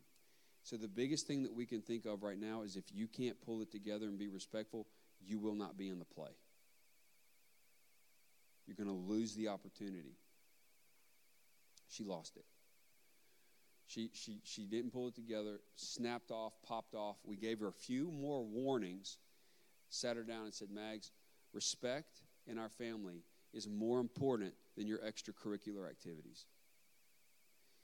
And my wife and I cried giving her the consequence because the play was a big deal. Her, her, her part she got was a big deal. But we laid out a logical consequence. It hurt us, but we implemented that sucker. And ever since that consequence, there's been a turnaround, and that was a few years ago. And she's 13, we have our moments, but but logical consequence. Is that is everybody with me on that? Um, it it it it was painful. It's still when we talk about it, it still kind of stings. Yes.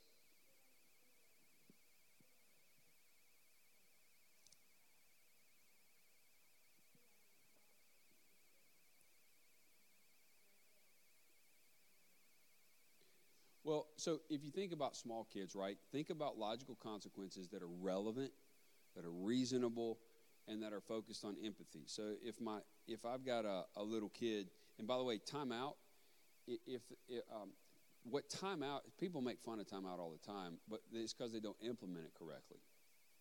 They don't understand what it's for. Timeout is really about um, helping kids leave a stimulus that's causing problems. So whether that's, um, and and they lose access to that thing. So if they're freaking out over toy, they're hitting or whatever, um, and it's about a minute per year of life. So um, if you got a three-year-old, they can't stay in timeout 15 minutes. That they don't even understand that. Like there's no. So you can have a place, have a little timer there. You set the timer. If they get up, it starts over. Um, now, granted, if you've got kids who have super impulsivity, ADHD, you're going to have to get more creative. Um, and, and that's what I'm saying. You don't stop teaching kids values because your kid struggles in some areas. You just got to get creative and get additional help if your kid's dealing with something that's, that's different than just a normal implementation of this kind of stuff. But um, are we okay?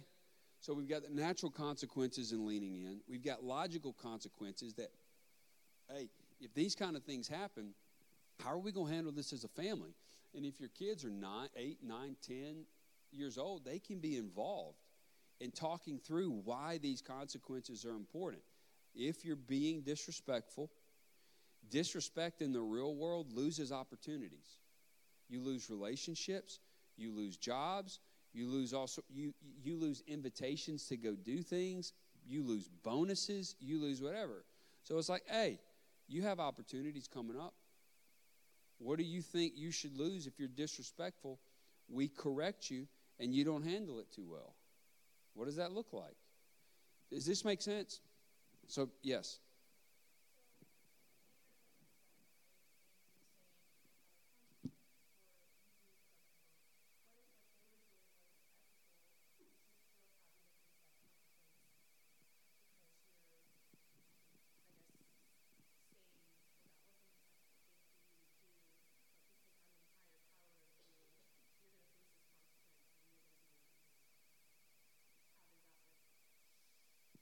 Ask me that again? I want to be sure I'm understanding what you're asking me.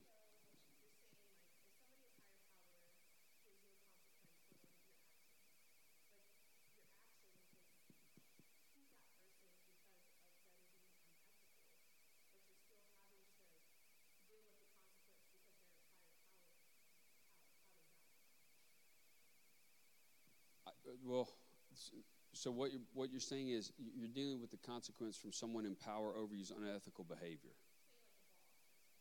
Yeah.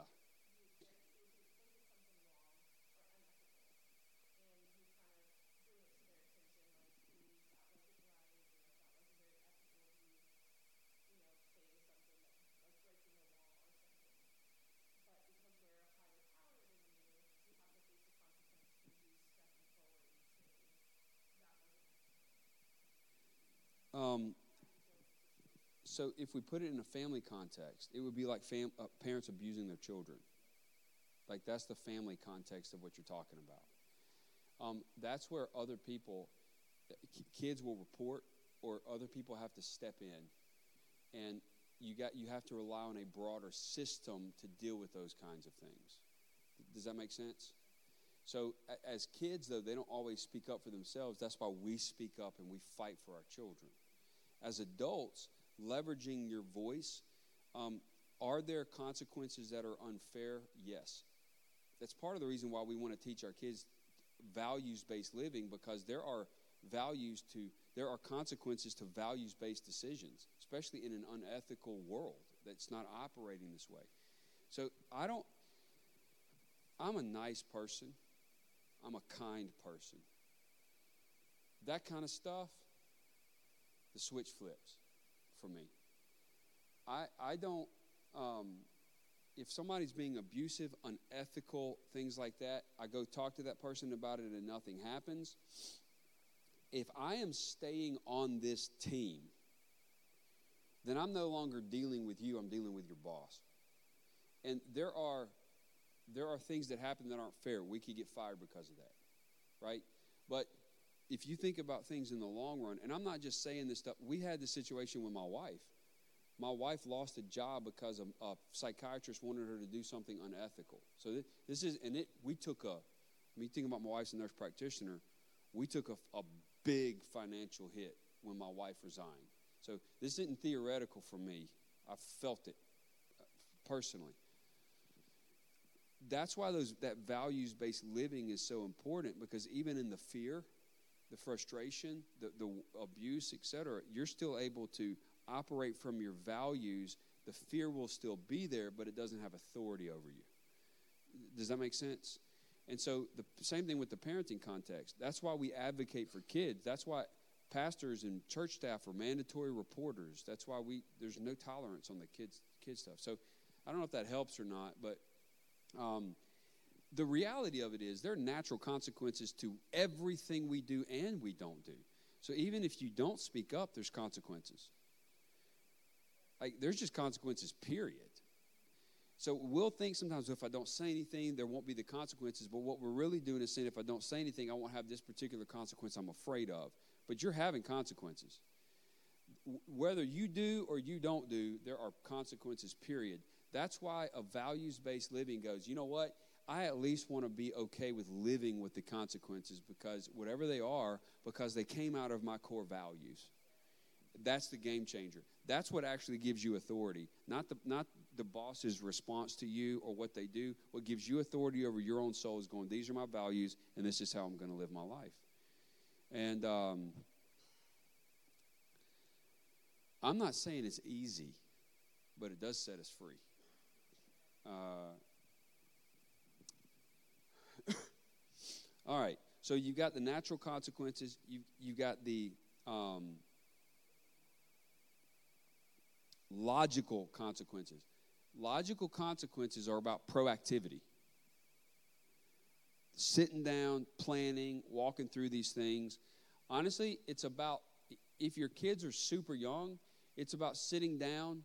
If you if you are married to have a partner or sitting down with that person, if you're a single parent, it's about grabbing a cup of coffee, sitting down and going, "All right, what typically happens with my kid and how can I be a little bit more proactive in thinking about consequences so I'm less flustered when this kind of stuff happens. Does that make sense? And so, if your kid's one, 15 months, they have to sit, they get up, you redirect them.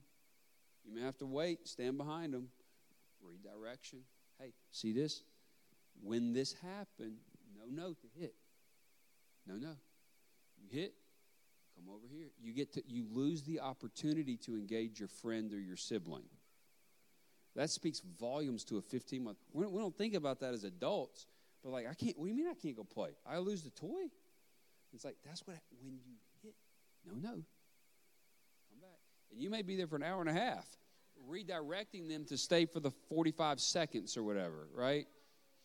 But that's the grind that we're in. That's that that's the that's the cake in the oven on 225 or whatever that you want to be done so bad, but you know if you speed it up, you're going to burn the outside, and the un- inside is not going to be done. Um, so conversations like, "Hey, you can choose to do this, to be respectful, and do the play." And if you have moments of disrespect, rec- work to recognize it and just be apologetic when we point it out. That's all. We're, we're not asking you to be perfect, or you can be disrespectful, not change what you're doing, and not be in the play. It's your choice.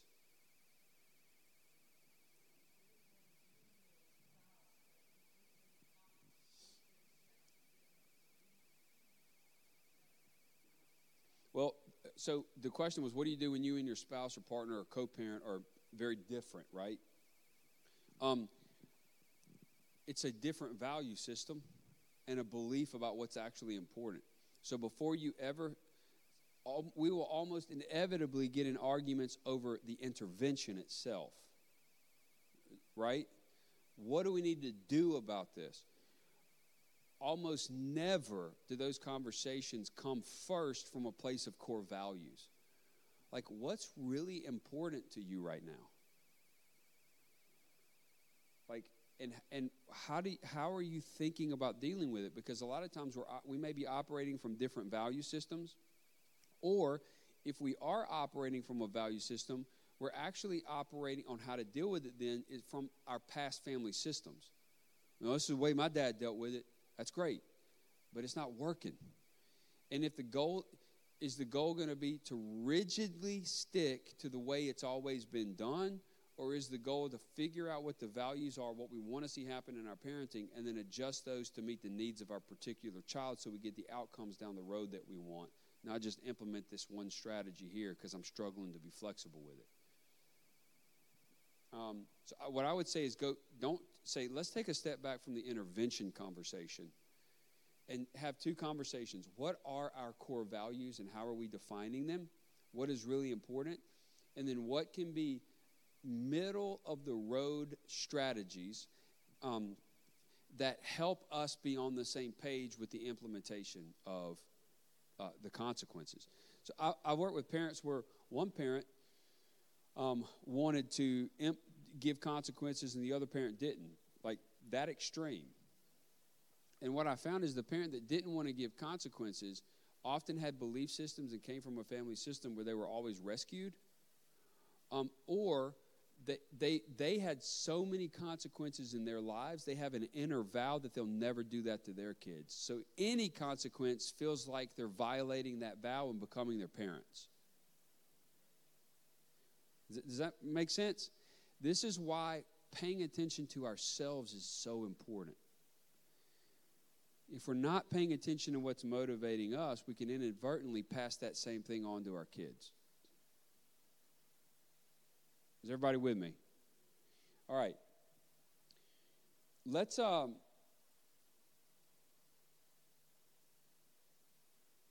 Let me say this last thing. We're going to stretch and then we'll get into questions with the rest of our time. Does that sound all right?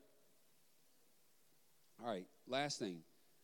So, what do we do now that the violation's been discussed and understood and the consequences have been implemented? We go back to mentoring and affirmation.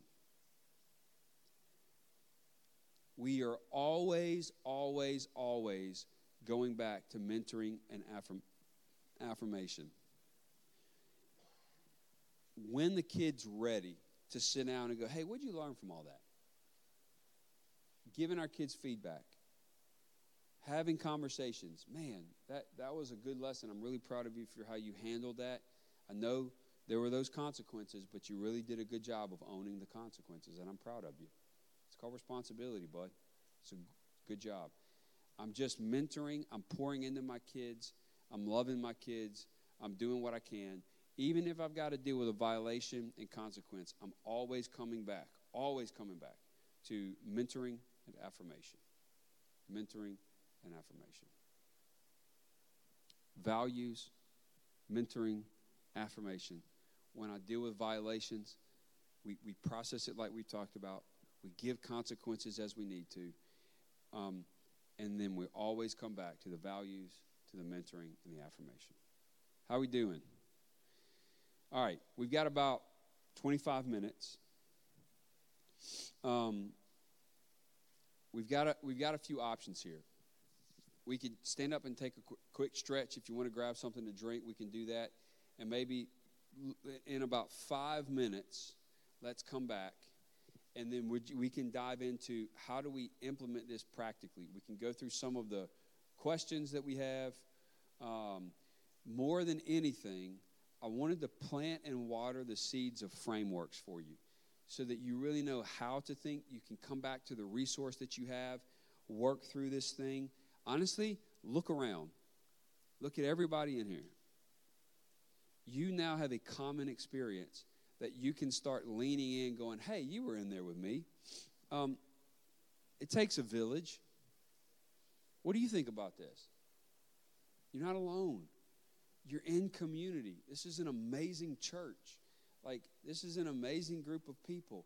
Lean in, support each other, be there. If you're struggling, if you're a single parent, ask for the help that you feel like you need or get additional, like, feedback. Or if you're parents and you're really dealing with a particular issue with a kid and you know you got other people go ask people. Be a support to each other. We good? All right let's take a five minute break. We'll come back and then dive into uh, whatever remaining questions we got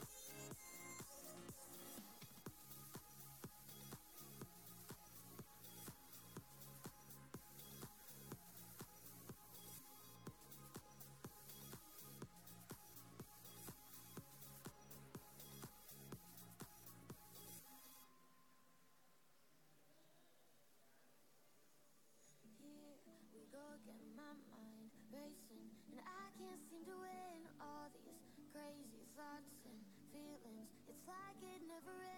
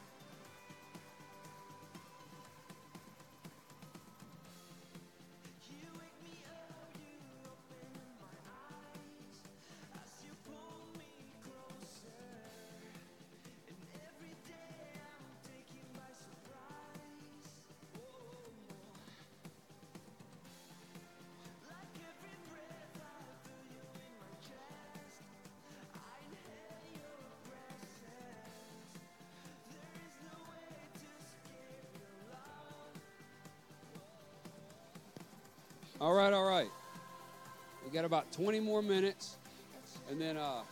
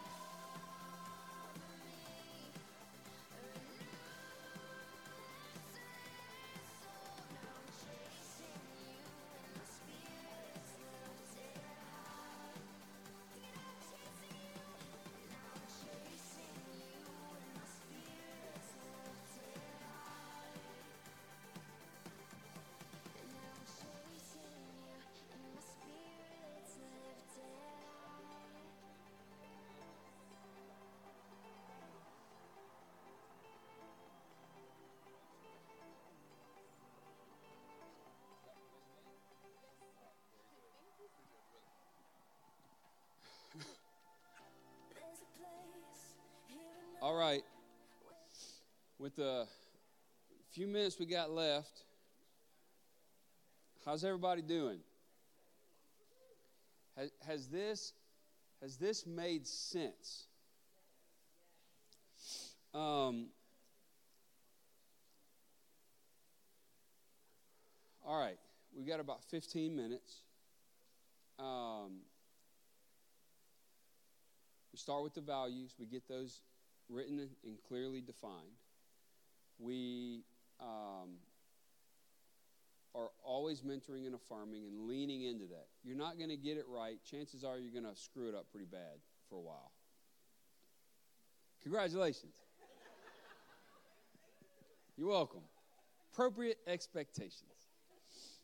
I, I screw up all the time. I, this isn't about perfection, it's about just having a framework and a structure that helps us realign and realign and realign and keep living this thing out in a way that's meaningful. Coming back to it. Like if you have a conversations with your kids and you feel like you kind of blew it, pay attention to that and then try again. We just keep leaning in. Um, when there's a violation and a consequence, deal with what you got to deal with. We've got a structure for it. We've got ways to think about it and then come back to the values and the mentoring and the affirmation. Does anybody, do we need to come back through some of the questions? Would that be helpful? Or does anybody have any pressing questions right now? Um, or do you want me to just walk through? Yes.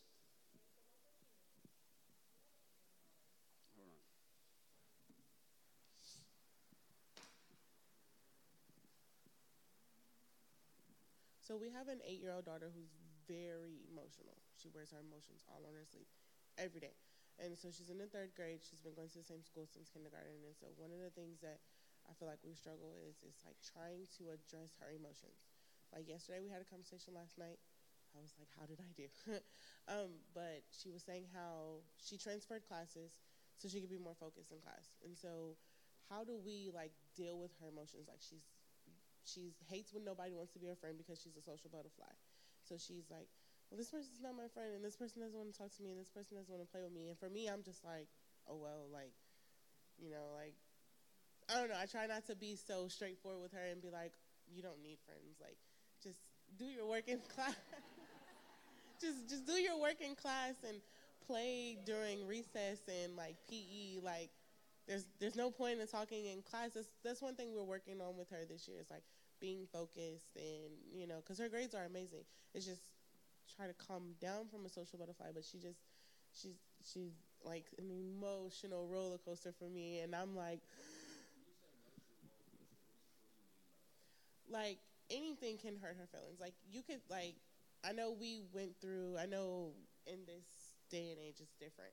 So we went through bullying because our daughter is um, one of the chocolate babies in her class. She's not. There's not a lot of chocolate babies in her class like her. There's not a lot of kids that look like her in her class. And so we went through, like girls saying, "Why does your hair look like that?" You know, because she has really beautiful hair. It's just very curly, tight curls, and it's stuff like that makes her cry, and stuff like, "Well, I don't want to be your friend, and I don't want to talk to you today," makes her cry. And so, for me, I just be like, "So, like, you're beautiful. Why are you worried about it? Like." Stop. Stop worrying stop listening to what they're saying. You're very beautiful. And we tell her that every single day. And it's just like she's just like no my, well this person doesn't want to talk to me. Or this person doesn't want to play with me. And mom but mom she's not my friend. And, but i really want her to be my friend. And it takes a lot in me. I have to like go back and reevaluate myself. Because i'd be like it doesn't matter. Like she doesn't have to be your friend. Like you know at the end of the day like kind of it's their loss not yours like you're a great person but she's eight so it's like oh no so I, the the likelihood is your daughter is very different from you, right? In her her temperament and personality traits, right? So, um, you're operating from a value system that is um, more of an independent value system. Hey, let's just lean in and do that. Yeah, we want people to like us, but let's just do this thing. But the chances are your daughter, some of her strengths is she's probably, um, um, there's a good chance she'll end up being like a counselor because she's an empath. She feels emotion strongly. I would say that's actually a strength for her, right? She just doesn't at eight know how to deal with it. And what's happening to her is it's really hurtful, especially for people who are kids who tend to be much more socially intelligent than other kids around them. And she is. This what you're describing. It just she doesn't know how to process the em- the emotion and not let it get authority over her, right? So what I, what I would recommend doing is um, fostering this value, the values that you have, but also um, operating within some of these strengths for her. So, for example, say, um, in other words, help her um, if she's crying about it, help her give a language to this, so that you can help her foster an awareness of what's going on, and validate it. Look, that does hurt. Then um, help her regulate it. So, so teach some of the s- skills in the breathing, smell the soup that we've talked about, and then help her understand that she is a socially intelligent person. It's a strength for her. She's going to be able to pull from it. But as a kid, she's got to learn how to use that more effectively. And so, um, how do we help her set boundaries with people? So, if somebody doesn't want to be your friend, we'll grieve that loss. We'll deal with that. If they're bullying or, or disrespectful to her, we'll grieve that. And then now the conversation is about boundaries and how do you set those appropriate boundaries? Um, where she can still be social and ask people and give people invitations, learn how to set appropriate boundaries as a kid on when other kids are hurtful in that way. Does that make sense? Um, so, seeing it less as like super emotional and more as she's got this strength of social intelligence that she just doesn't know what to do with because kids are brutal. Here you go. I got a mic for you. Because what you're describing that's me as a little girl and my daughter is similar well we are social butterflies we you know really it's not like oh i want your attention to talk to you it's just I really love and enjoy your being, and I want to be around that. And so, what helped me was getting understanding those healthy boundaries as an adult. But I'm teaching that to my daughter and explaining it, like when it comes to bullying, because she's tiny. And see, for me, I can't relate to that because I beat up the bullies where I came from. I was the superhero, right? But for her, she's not.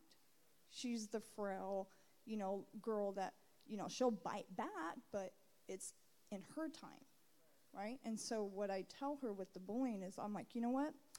They need that Jesus moment, okay? For one, it did hurt. And it's not fair. But the thing is that what's not fair is you realizing that that pain does hurt and let's pray about it.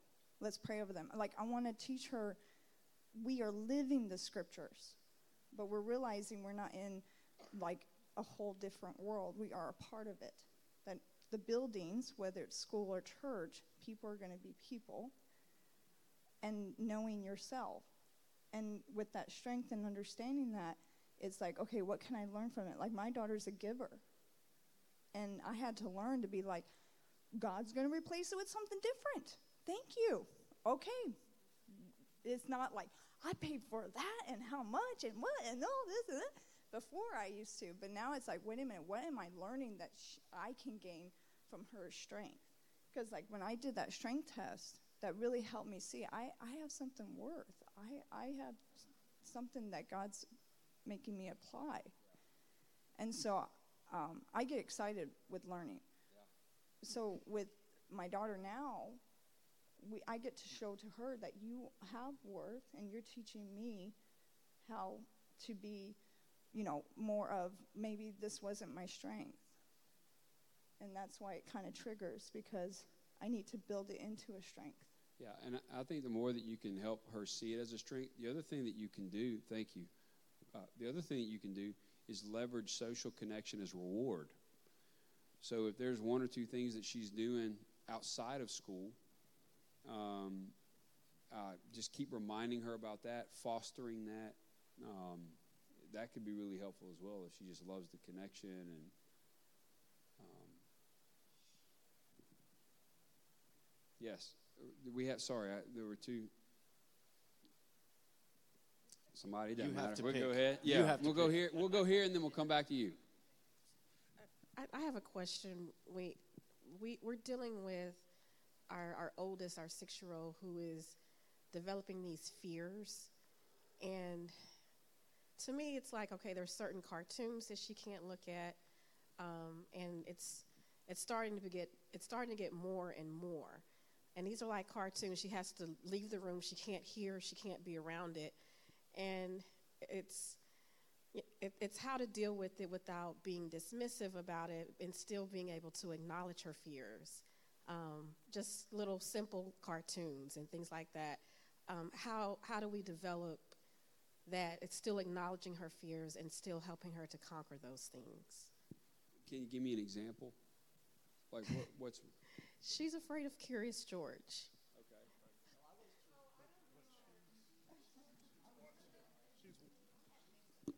like on these like she's watched them before and been fine.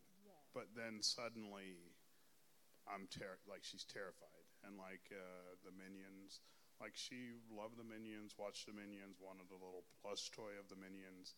And then one day she comes home and can't do the minions it's scary it's terrifying and s- so like i don't Well- i don't know So, um, and do you know that if it, did anything happen, uh, that, to trigger some of this, or did it just kind of start? it just kind of started. I mean, that's that was. I was trying to get to the root of it. It's like, okay, can you tell me what, you know, why are you afraid of these things? And she she can't she can't really talk about it. So, I don't know. They just came out of nowhere. Um, I my initial response is not to be too. wor- That's actually pretty common. Um, with kids, they'll they'll watch something and love something one second, and then something triggers them the next. Um, I think more than anything, it's about if they if they if she gets afraid of it, right? Uh, then doing the best you can to help her have a language for it, and then to help her set whatever boundaries that she needs to set. So if she wants to stop watching I think that's okay right now. I'm not I'm not real worried. It, it doesn't worry me as a psychologist that this is happening. She's going to like every other part of life is fine, right? We're just talking about media and stuff like that. And she's she's just leaving the room right now. Running out of the room terrified. Um, so with kids, one of the things that you could do is instead of talking to them, ask them to draw or play out their fears. So um, she might not be able to tell you what's going on, but but I, right now it's okay if she doesn't watch them. If something makes her afraid, she doesn't have to watch it. No big deal. But if you want to help her explore it, instead of asking her to talk about it, ask her to play it out with her. Like, does she have little dolls or whatever? Ask her to play out her fears with her dolls. Hey, when you get afraid, let's use your dolls. What, what's what's going on? Or draw it out as art, art or like play therapy, and see if you can get any information from that. But in the meantime, I wouldn't worry about. I think it's okay that she, if she's worried about it, it's it's fine. I wouldn't give it any additional attention. I wouldn't like, oh baby, it's okay, coddle. It's like you need to set a boundary. Okay, set the boundary, and then just move on with it, so that the additional attention is not reinforcing it. But apart from that, it's I think you're good. Yes. Thanks so much. Uh, first of all, you're doing a great job. I really appreciate this and the church for putting this together and having you here. Love all that you what you're saying. I have uh, a junior in high school and a freshman in high school, and I've been fo- trying to formulate this thought and the question what I what I want to ask and trying to put it into the right words to say. And what I've come up with is my the kids are getting older. They're becoming independent or interdependent, right? They're forming their own identity uh, with the family, outside the family. I know all that's natural and should occur. So my thought, uh, my question is specifically, as my children are getting older, becoming adults, going to college, graduating soon, and what what does this look like in terms of the experience framework, the consequences, the, at, the the mentoring, the affirming? What does that look like, and how does that change as we go through these this next step?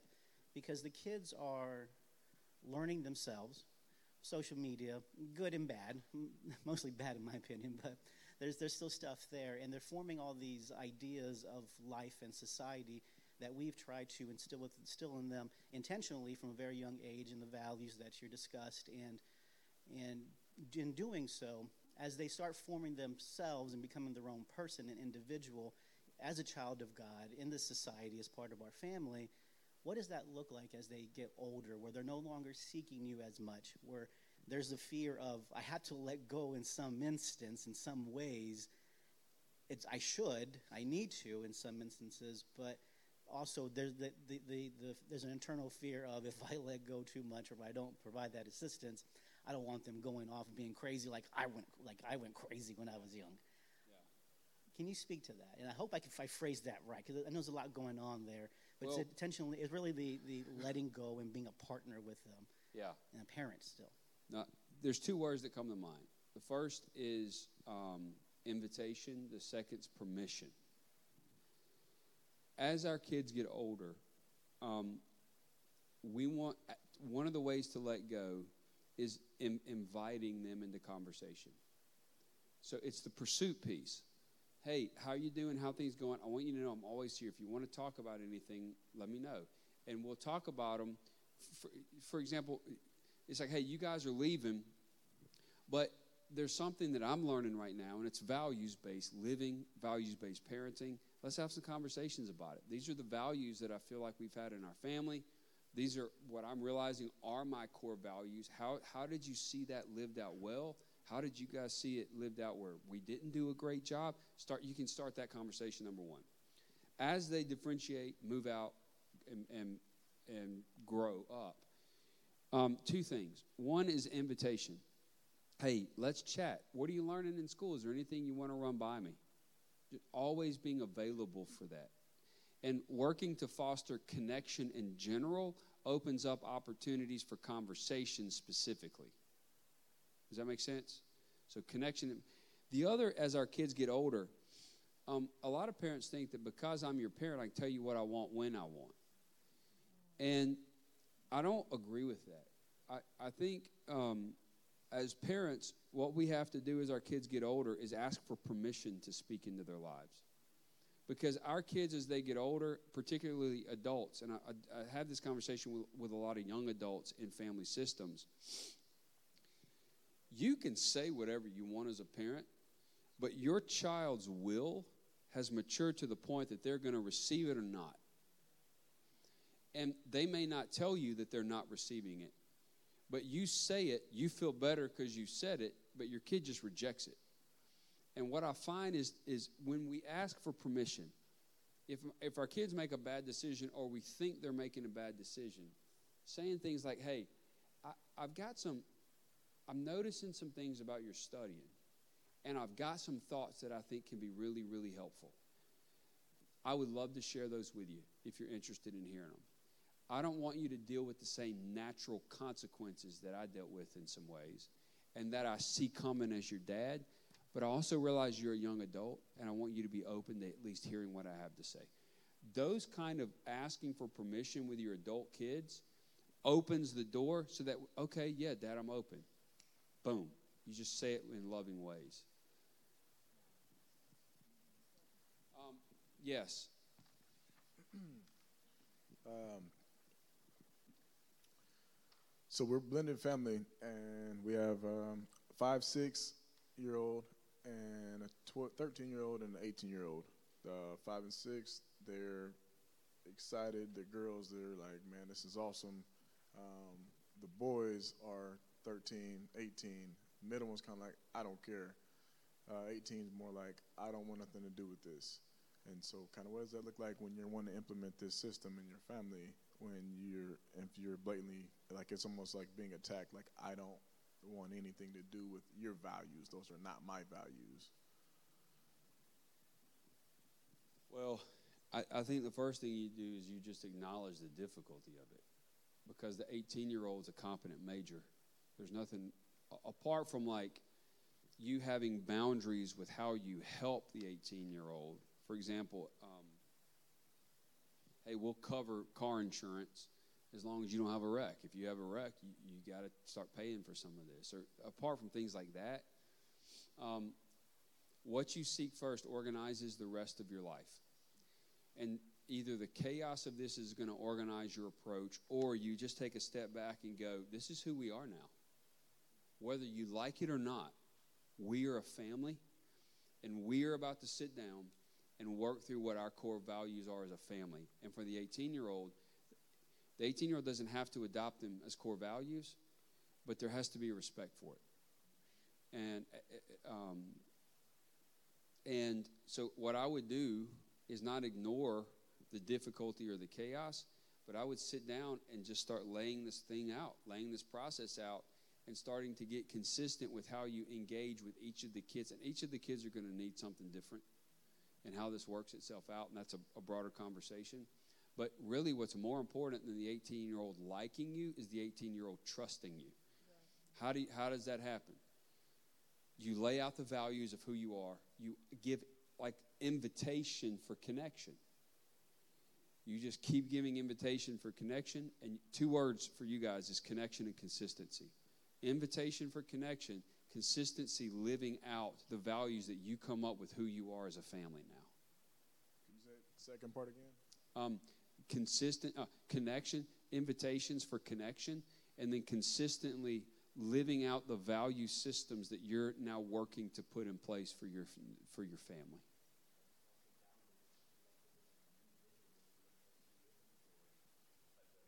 Yeah. What that means for his family and himself as an adult, because that's where his mind is. What am I going to be like as an adult? Not accepting Yeah. Well, and the other thing you can do as an 18 year old, respect the will of the 18 year old, but invite them into the process. So it's like, hey, these values don't have to be yours, but you are living out of some type of value. At least engage the process with us and write yours down. You know, invite them into the process. Yes. Um, our daughter, she's 12, and I couldn't have asked for a more amazing kid. I mean, she's amazing. It's just, I can't believe she's so much like me because she, she's adopted, but it's, it's like me look in the mirror. Um, so, around her friends in her school and her teachers, they love her. They think she's amazing. I get all these compliments.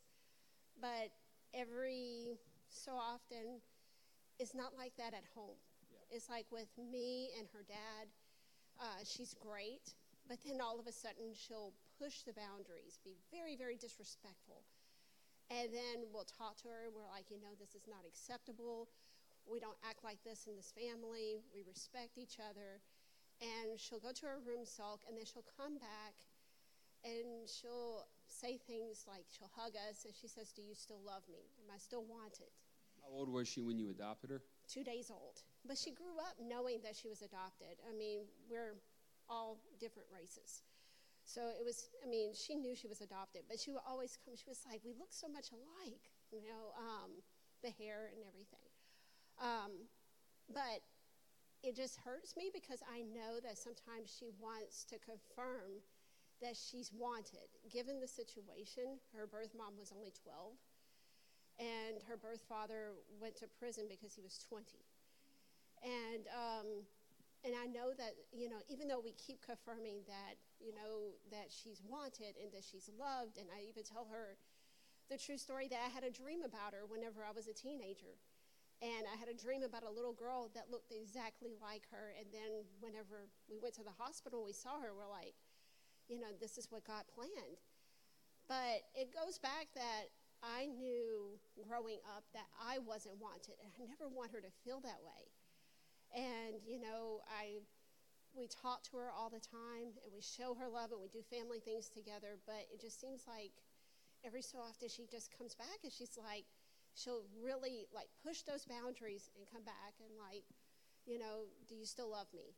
And then she'll give us big hugs or whatever. But um, and then I'll ask her, I'm like, tell me what you're thinking. And she's like, well, I don't know why I do those things sometimes. But it's never like that with her friends or at church or at school. They just, they love her because she's, she's a great kid and loving and just, It, it, it's because it's relationship attachment specific. So what, what what's probably happening is that she's old enough now that there are parts of her that um, are sort of unconsciously dealing with the fear of being abandoned, rejected, or given up.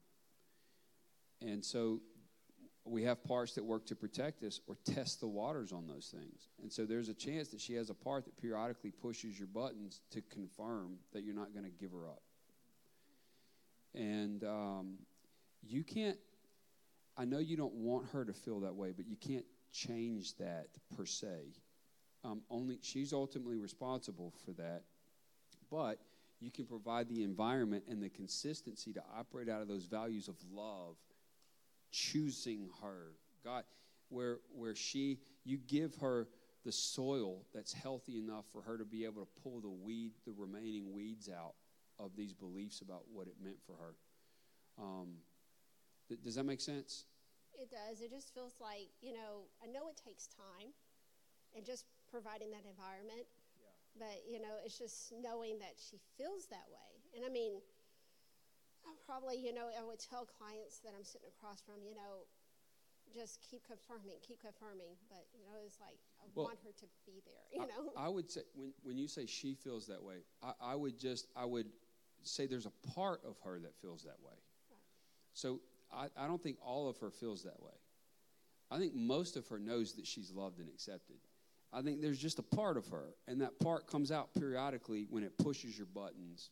And so if you can get curious about that, regulate yourself, and then once she calms down, come back and have conversations and help her get curious about what this part's doing, then she can learn to ask for that affirmation in healthier ways. Hey, mom, dad, I'm having a I'm, I'm just having a moment where I feel I'm afraid I'm going to get left. And um, instead of pushing your buttons this time, I just want to tell you I feel this way. Well, that's work and that grow and that, you know, but it's a different, more positive way of dealing of dealing with that. Um, it is twelve twelve. I want to be respectful of people's time, and I, I, I know we got some questions. So if you need to go, let me just say a few things. Um, one, I want to thank uh, Pastor Robin and the church. Thank you so much for having me. Um, it's an honor for me to be able to come do this. This isn't just theoretical for me. This is how we parent our kids.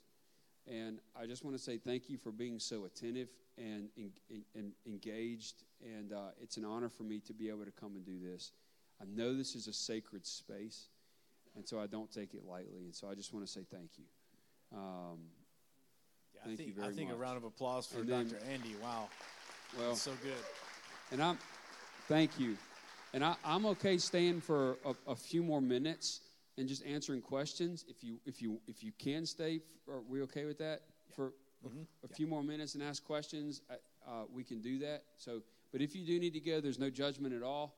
Uh, I, I appreciate you for being here. But it, it- so I know we had a couple hands go up over here.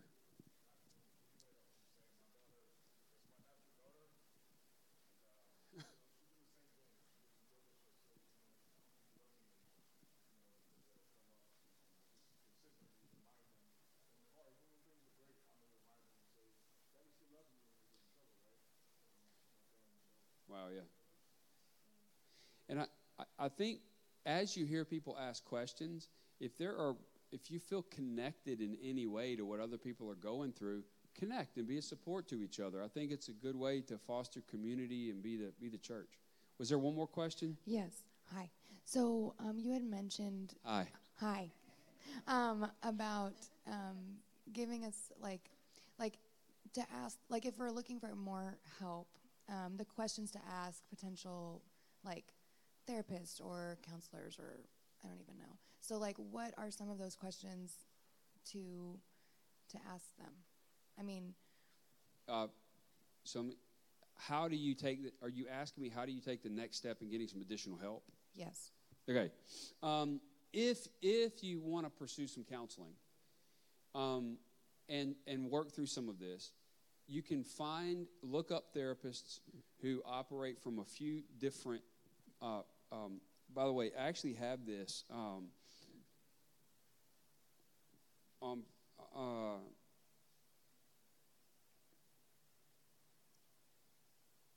so on the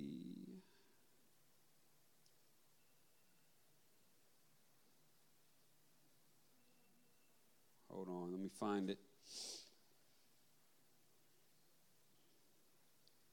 It's called Special Considerations. What page is it? Page 20. Um, I know a lot of you are in unique situations where you've got a child that from fostering or adoption, or you're a blended family. You've got a kid that's gone through significant trauma. There are neurodevelopmental issues with your kids. ADHD is a neurodevelopmental issue. Um, some mental health struggles, physical disabilities. I put a list of different types of therapies that could be really helpful. Um, ABA for kids who are dealing with neurodevelopmental stuff, trust based relational interventions, play therapy, bottom up approaches where people use the body and things like that, and then the counseling piece. When, when you think about counseling and you're talking about family, you want to look for somebody that is trained in like family systems therapy, family systems therapy. You want to look for somebody that might be trained in internal family systems therapy or IFS. That's a great question. So, internal family systems. Ther- so, family systems, like if we were all a family, I'm a a part of that family, you're a part of that family. We all have um, uh, a part to play in the broader system, but the system has its own identity too, right? The family does. Internal family systems has that same idea, but it looks at the different parts of you as your internal family. So it teaches you how to pay attention to the different parts of who you are, treat that as a system, and then reach out to the system that you're in as a part of the broader systems. Say what? There you go.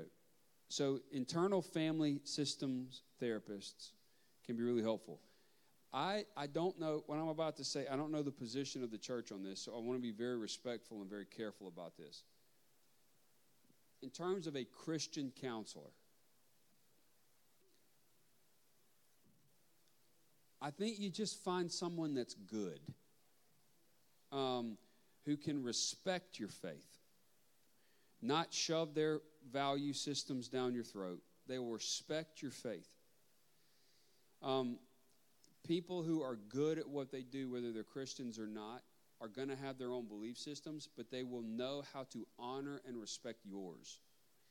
I've just, I don't know about the culture here in Texas or Austin, but I, I in, in Louisiana, there's a lot of people that'll say, I'm a Christian counselor, and, and not know what that means. They're a Christian and they're a counselor, but they have no real training or, or critical thinking on how to engage soul care and spiritual formation. So when you're seeking counseling, you're staying connected to your spiritual community. If you can find a person who's a Christian who can be really good, amazing. Um, and I, I'm pretty sure Austin's got some great uh, Christian-based counseling centers. Um, but you just want to find somebody who's good. And so one of the ways to do that is to interview them. So when you interview the counselor, say, hey, I, I'm thinking about if you have openings, I'm thinking about working with you, but I've got a few questions for you. Would you be willing to do a, a, a just a, a, very brief consultation with me first? And one of the things you want to say is like, hey, I am a Christian. I have certain belief systems. Would, are, are you willing to honor those? To talk through those? And, and they say yes, you kind of talk through that and go from there.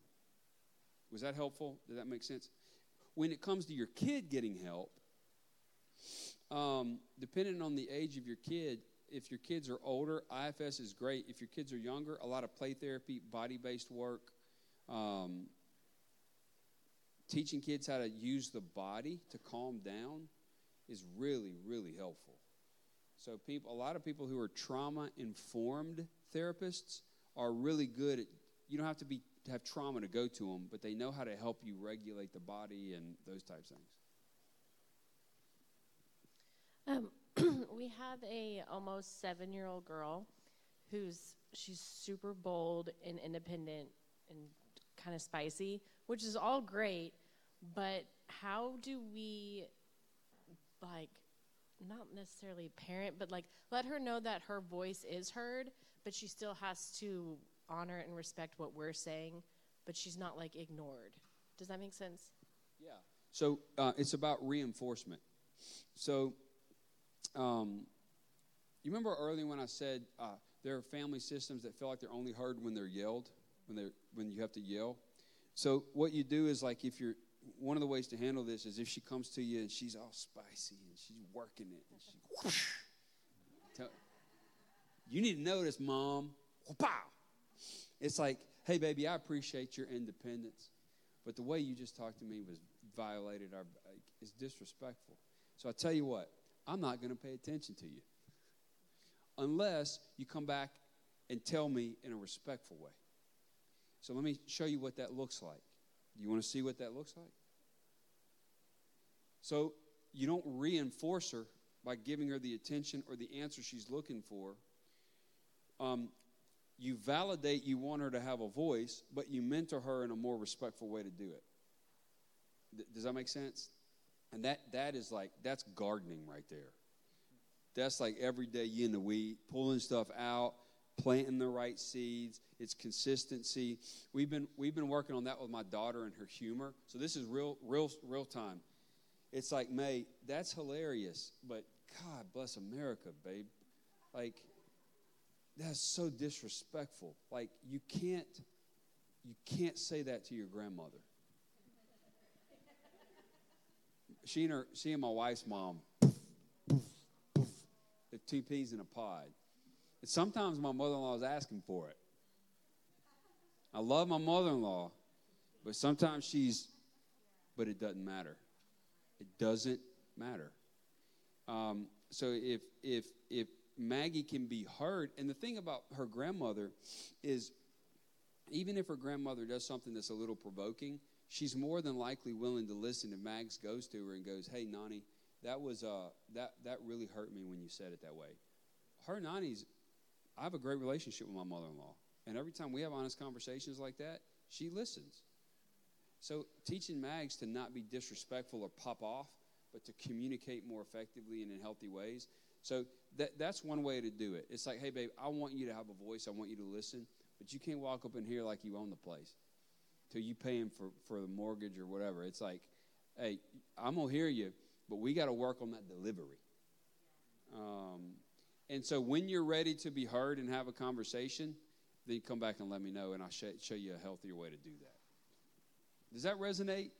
Does that make sense? Yes. I, I'm gonna take I'm gonna take for granted that I've got this microphone because I've got a question, um, and then I'll get it to you, Rachel. Um, so I'm curious about like how to get the kids to open up. Like one of the most common things we deal with is like trying to get them to talk, and it's like even as simple as like, "Hey, how was your day today?" And it's always good. And and then we're, and we try to go further, and it's like I don't know, we just can't seem to get them to open up and and really, I guess, reveal some of the things they're feeling and experiencing. So, any advice on on how to deal with that? Um, yeah, that's a great question. So uh, this is another gardening process, right? Because um, some of it's developmental with kids, but one of the ways that we work on that so my kids have a general understanding of this. Um, so we will do what we can to structure those moments. So instead of asking how are you doing, um, we'll ask very specific questions. Like we've got a, a, a box at, at our dinner table, and it's got questions to ask family members. Hey, what was the best part of what you you ate, ate today for lunch? Or um, hey, what are three things that you'd like to see us do in the next week? Or things that are real specific um, and that guide those kind of family conversations. I also bought I bought a set of books called the Adventure Challenges, and you can you can scratch them off.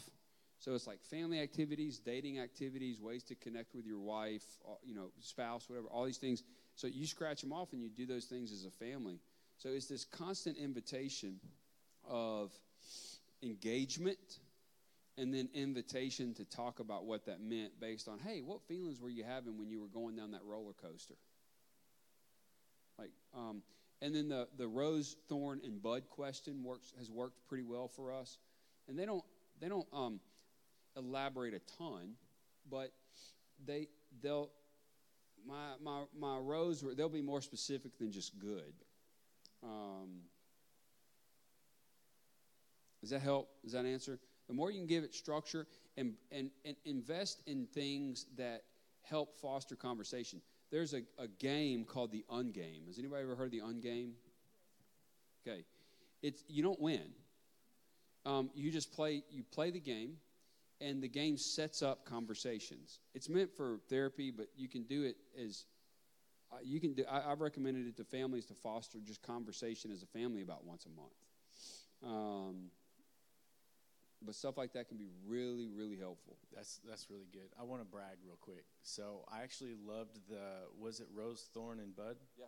I, so I love that question, and so I, I went home last night and I I tried it on my 15 year old, which he's the one that never wants to talk, hmm. never wants to talk, and so I explained it to him and I thought I'd get the eye roll and and I was like and I'm gonna go first and he said no no no no I'm gonna go first. Come on. And he now. actually answered all three questions like bam, bam, bam. I was like, so cool, man. This stuff really works. So great job. Um, so I'm super like excited about everything I've learned, and um, I'm ready. I'm like the person that like wants to jump in too soon. Um, so I was just wondering, is it a thing where my husband and I need to like have the conversation and iron out our five shared core values first, and then maybe even our we have two boys, 13 and 11, and then a two-year-old girl. Uh, like I know with boys, it needs to be like super specific and very black and white. Like have that written out somewhere. I know the values, yes, but like cons- this is if you, this is this rule and this is this consequence. And then second part, because my husband did his values and I did mine, and I was like, oh, these are not the same. Um, Yeah. I mean, there's some overlap for sure, but is it appropriate and okay if I have a value that's very strong for me to be able to be in conversation with my children about you're violating this value, but it's only mine? Yes. Okay. Yeah, I, I think that's fine. I, I think, um, well, look, would respect be on both of your list? Yeah. So if your kids are violating something that's very important to you, th- there's an element of disrespect there. Part of the way we respect is we honor values, but you know, giving clarity to that I think is important. So yes, that's fine. I, I do. Um, that's one thing we didn't talk about is how do you come up with values as a couple when uh, some of the values are different at a core level. Um, one of the ways you do that is you, you, you come up with your core family values, and then you have aspirational family values. We're going to aspire to these things. Um, I think it's okay to have more than five. You just probably don't want any more than eight because it gets a little overwhelming. Um, we're, I would I would start as a couple. So if you're a single parent or you're a couple, start there first, then invite the kids into the process and have them write values down and, and, and go from there. Awesome. So uh, I just got word from the children's director that your parenting is needed. They're getting ready to burn down the the, the student There you go. No, we we Thanks, actually, guys.